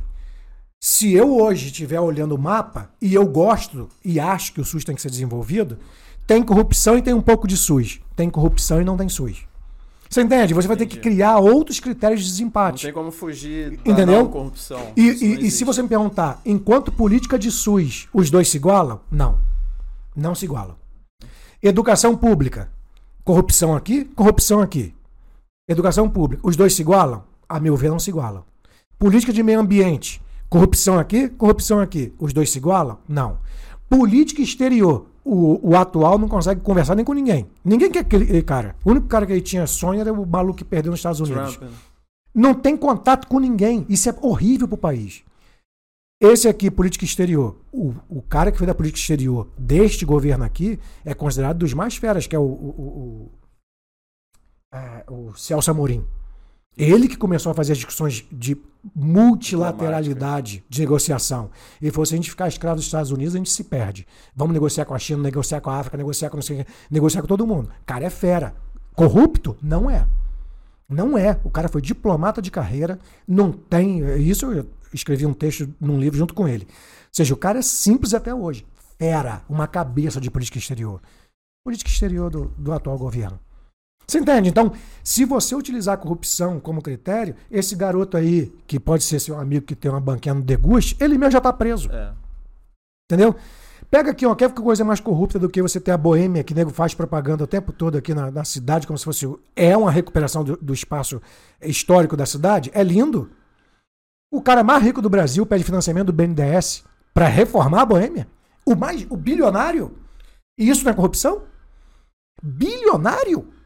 Bilionário. Isso que ele fez aqui, na casa que ele tem na Suíça, é mais caro do que esse prédio. Aí ele pega dinheiro do governo, do BNDES, para financiar a reforma da Boêmia, para nego ficar ali. Mas, Cacete, Sim. é, na verdade, eu acho que o cara tá no direito total dele de pegar o dinheiro do governo. Eu acho que talvez quem tava lá no BNDES liberou é que talvez Pronto, avaliação... Mas se você me perguntar, BNDES, Mas talvez se BNDES, brothers, BNDES é né? política, BNDES, BNDES é banco de política social. Sim. Pergunta aqui, vamos fazer um trabalho de, de, de- de recuperação e de formação turística local. O BNDES podia financiar isso. Sim. E não o cara mais rico do mundo, ou do, do Brasil. Então o erro tá talvez de quem abriu a torneira lá do BNDES, Exato, né? não do cara exatamente. daqui que botou o copo não, embaixo. né? exato. Então, mas isso é política pública. Se Sim. tiver gente do BNDES que não aceite isso, ué, financiar o cara bilionário, pô. Tem que ter critério, tem que ter lei. tem que ter Exato, regra. exato. Agora, o que que você vai. Desculpa. Não, o que isso. que você vai financiar? Financiar políticas que sejam inclusivas e que envolvam mais atores. No final, o que que a Boêmia ganha? Com todo respeito, a Boêmia. Não estou falando mal da Boêmia. O nego vai lá beber a cervejinha dele. O que eu estou dizendo é que o cara que se alegra por vocês estarem lá, ele não precisa daquilo. Sim. E, honestamente, seria muito melhor que fosse um centro cultural municipal, em que você tivesse arte, tivesse aula de, de, de- de artesanato, aula de dança, aula de não sei o quê, para velho, para criança, para todo mundo. O município poderia ter verra para isso. Pede pro BNDES, o BNDES não dá. Aí dá, dá pro Lema, que é o maior investidor hoje em educação, para pegar dinheiro da verba pública da educação. Financia um montão de escola aí e fica rindo, achando bonito o mundo. Quando no fundo ele está só ganhando poder. O, o Abílio Diniz, que era dono do grupo Pão de Açúcar, perguntaram para ele: onde é que você. Ele falou: agora eu vou ganhar dinheiro. Aí, porque o cara gosta de dinheiro. Sim. Vou ganhar dinheiro. Vai, vai migrar para onde? Para educação. Hoje ele é um grande financi- financista da educação privada. E ele disse que ia ganhar para sempre, porque formação precisa para sempre. Sim. E a verba da educação no Brasil é muito grande. Tu imagina ganhar, mandava 10 bilhões, 15 bilhões, 100 bilhões para o público, agora manda 50, porque outros 50 para financiar in- investidor privado da educação. Sim. Entendeu? Então são essas coisas assim, corrupto por corrupto. Primeiro tem concepções de corrupção, segundo é ou a corrupção é sistêmica, vai desde aqui, desse lugar que está aqui ao, nosso lado, que a pessoa é porteiro, ganha 3 mil reais e nunca vai abrir o portão. Isso é corrupção. Dinheiro público. Num ano, 36 mil reais para o cara nem abrir o portão. Mas por que, que ele não vai abrir o portão? Porque ele tem um contato lá na prefeitura que faz ele ganhar 3 mil sem trabalhar. Certamente mil, mil e quinhentos vai para alguém. Então, a corrupção é sistêmica. O- os coleguinhas que estão aí preocupados com um grupo que foi corrupto, não é essa. Por favor, eu não sou a favor de corrupção, em nenhum nível. Mas do modo como é sistêmico, não pode ser o diferencial. E é sistêmico na sociedade, porque a política é um reflexo. Exatamente. E existem os políticos que estão lá combatendo isso, que tão, não não estão se vendendo nem por muito. Exatamente. Exatamente. Assim como tem aqui do, do lado dos eleitores de que também, não, eu não vou me, me vender, eu acredito na verdade, acredito na honestidade, acredito em Deus. eu- Exato, exato. Ele tá vendo, eu não vou, não vou me vender, mas é minoria. É, exato. Então, é esse o exercício, entendeu? Então, assim, a gente não pode utilizar a pauta da corrupção como sendo. é, é, ela, ela, ela, ela tá espalhada. Tu vê, tanto um presidente quanto o outro vai ter dificuldade, porque o grupo corrupto, evidente hoje na política brasileira, é isso que eles chamam carinhosamente de centrão. Centrão, isso aí. E o centrão não perde poder, nu- nunca mais perdeu poder depois que Já há alcançou. muito tempo, né? Entendeu? Então, se você vira presidente, você tem que negociar com o Centrão. Se, seja de, um, de, um, de uma linha ideológica, seja de outra. Agora, o que se negocia? Essa é a diferença de alguém que quer fazer algum tipo de política e outro. Tem gente que negocia e não faz nada. Negocia, deixa os caras ganharem e não faz nenhuma política pública efetiva. Tem outros que conseguem fazer uma. Você entende? Nessa de dar desesperança, eu preciso me informar para saber quem é que não vai fazer de fato nada muito transformador e quem, apesar de toda dificuldade, vai fazer pelo menos uma coisa. Eu tô nessa. Tô sendo pragmático a esse ponto. Entendi. Eu não, eu, eu, eu, eu não, não tô colocando personalisticamente Bolsonaro ou Lula. Eu quero entender que os dois teriam dificuldades, só que tem outros que, tem, que não querem fazer certas coisas. E eu dei alguns exemplos. SUS. Pro bem comum, ao seu exato, ver, exato, seria melhor exato, esse que... Exato. Não é porque é perfeito, não é porque é santo, não é porque não tinha que estar preso, não é nada disso. É um papo pragmático mesmo, quando você não tem outras formas de transformação. Quando você tem a prefeitura de Petrópolis aqui, você não vai. Tanto o, o que ganhou quanto o que perdeu, tá com o rabo todo sujo. Mas você, na hora do desempate, para não perder a oportunidade de cobrar ou simplesmente não anular e falar, deixa o mundo acontecer, até para você se comprometer minimamente, você diz assim, pô, cara, deixa eu ver que grupo político anda com esse aqui? Que grupo político anda com esse aqui? E, o que, que esses grupos querem? Cara, esse aqui consegue ser pior do que esse. Em Você outras entende? palavras, tudo isso que você tá falando, em palavras aqui não muito bonitas, é tá na hora de escolher o menos pior. Talvez, Que como você seja. falou, não tem o mais perfeito, Que mais seja. bonito, mais. ide- É Que o seja. que, depois de várias comparações, você... Que seja. a ficha tá muito suja Agora, dois os lados. critérios do Estaria mais. na- Isso estaria numa terceira via, só que não chega lá, né? Não chega, não chega. Ou seja, e, e- e esse papo do menos pior é a partir das propostas de políticas públicas que eles possam ter. Entendeu? Não é o menos pior individualmente. É que o nego fica achando temperamento. É, fica- aí, mas, ele não, né? mas olha o jeito que ele fala, é Exatamente. muito maior Você tem que, que, ver é o que que fez. Porra, pega uma listinha e se vocês são pessoas que têm acesso à informação minimamente, você pega e fala assim, pô, o que, que o país precisava fazer para ter umas relações internacionais mais interessantes? Esse fez o quê? Esse fez o quê? En- Enquanto governou, Sim. E aí você vai chegar à conclusão. Agora, a corrupção, que virou um tema porra, da moda, né? Seja, virou um tema que as pessoas interrogam, e eu não estou falando que é um tema menor. Na atual circunstância, sistemicamente, se o amigo de vocês, filho de um desembargador safado, é que está falando de corrupção, ele tinha que perguntar ao pai dele primeiro.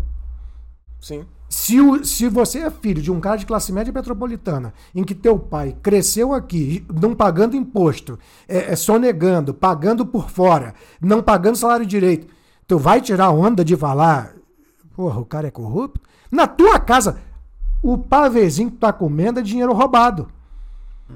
Pô, Quer dizer, ah, Aí, aí também não é parada. Faz o meia culpa. Eu sei que tem o cara que tá pegando o ônibus aí, fudido, desculpa a expressão, o ônibus lotado, que tá trabalhando para poder comer. Esse cara não tem nem como ser corrupto. Ele tá se corrompendo no sentido corpóreo. Total, ele tá, se, total. ele tá oferecendo.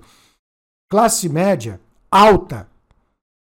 Vamos buscar a historinha da tua família para ver como é que tu enriqueceu, que eu não tô generalizando. Não sobra. sobra São poucos. Ou- Não tô- sobram, sobram poucos. É, sobram não tô poucos. generalizando. poucos. É, eu, eu, E vou eu dizer, hein, e vou dizer a parada. Quanto mais mão aberta para gastar de qualquer jeito, mais o dinheiro veio fácil. É.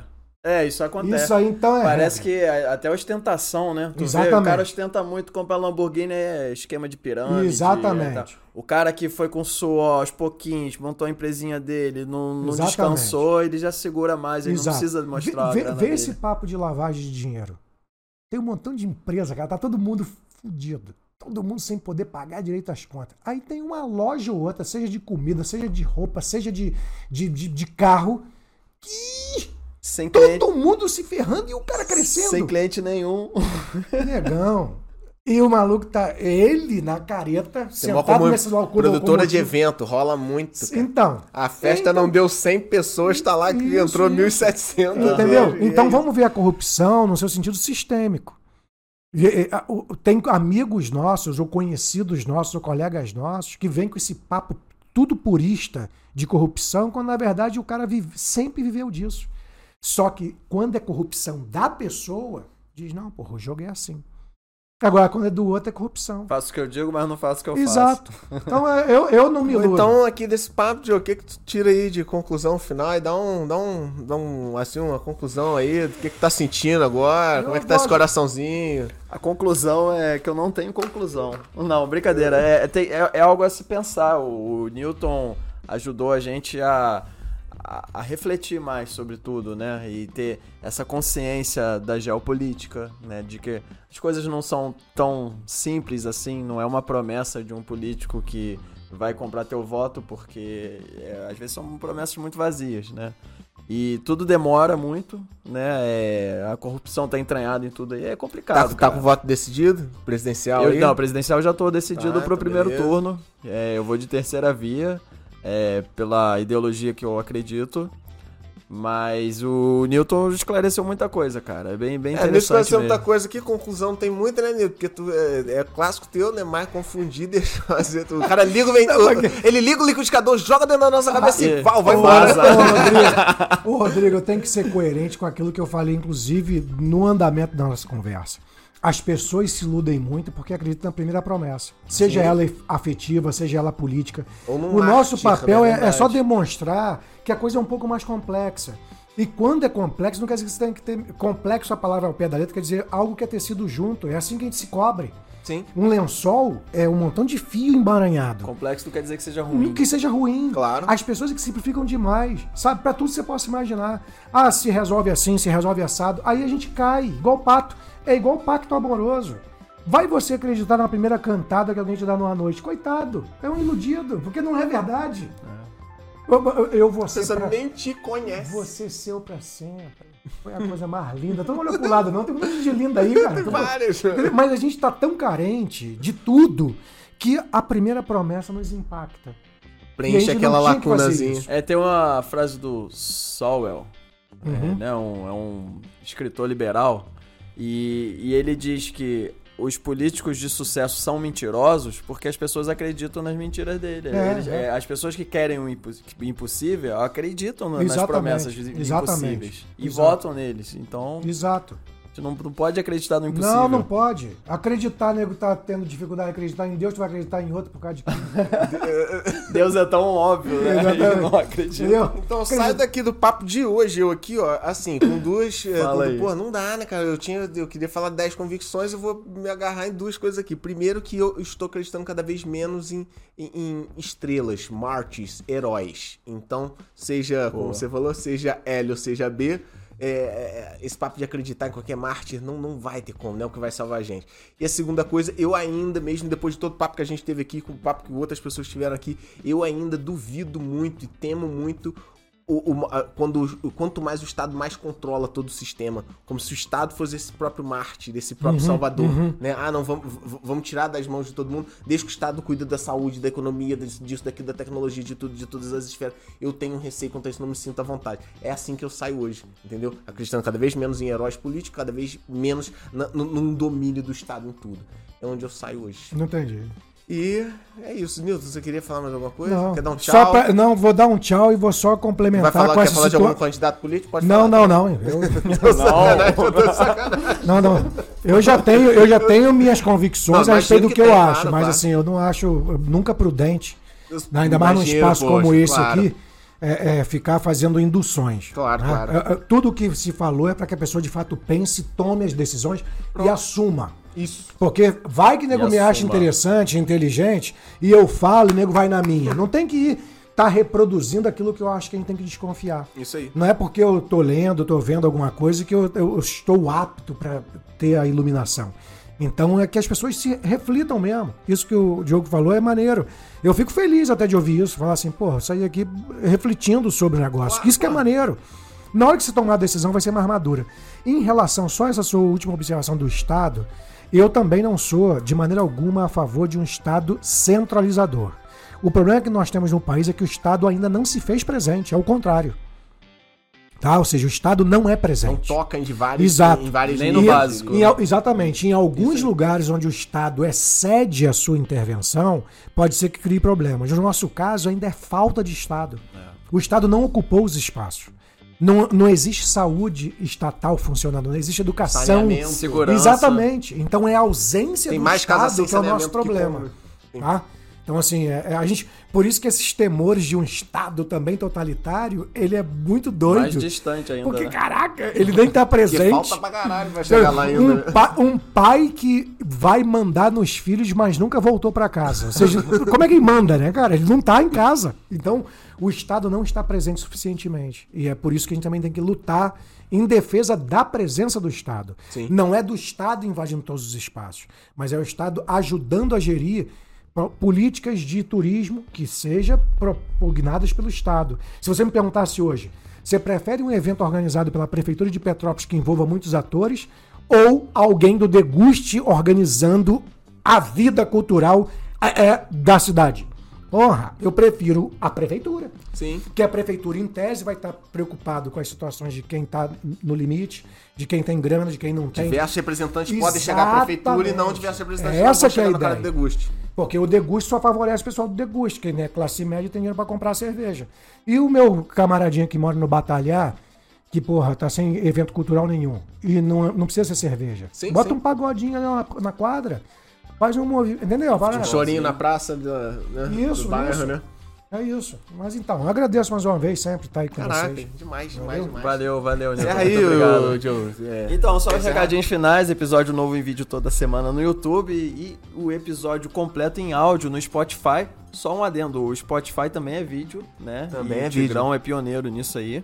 Deezer, Apple Podcast, Google Podcast, Castbox, Overcast e Radio Public e cortes todo dia nas nossas redes sociais e também no nosso canal de corte do YouTube. Então é isso, galera. Se você ainda não deixou o like, deixa agora, isso é muito importante pra gente. E eu fico por aqui, deixo aí pro Rodrigo. Então Tchau. terminou, terminou tudo. Então, se você tá ouvindo isso hoje, hoje é dia 28 de outubro, eleições dia 2, então, pô, boa sorte pra nós, né, meu irmão? Boa sorte aí, galera. Boa sorte, tá, Responsabilidade no voto, isso é Valeu, importante valeu. pra todos. boa sorte pra todos nós. Valeu para todos nós. Grande Vamos abraço. Valeu. Valeu.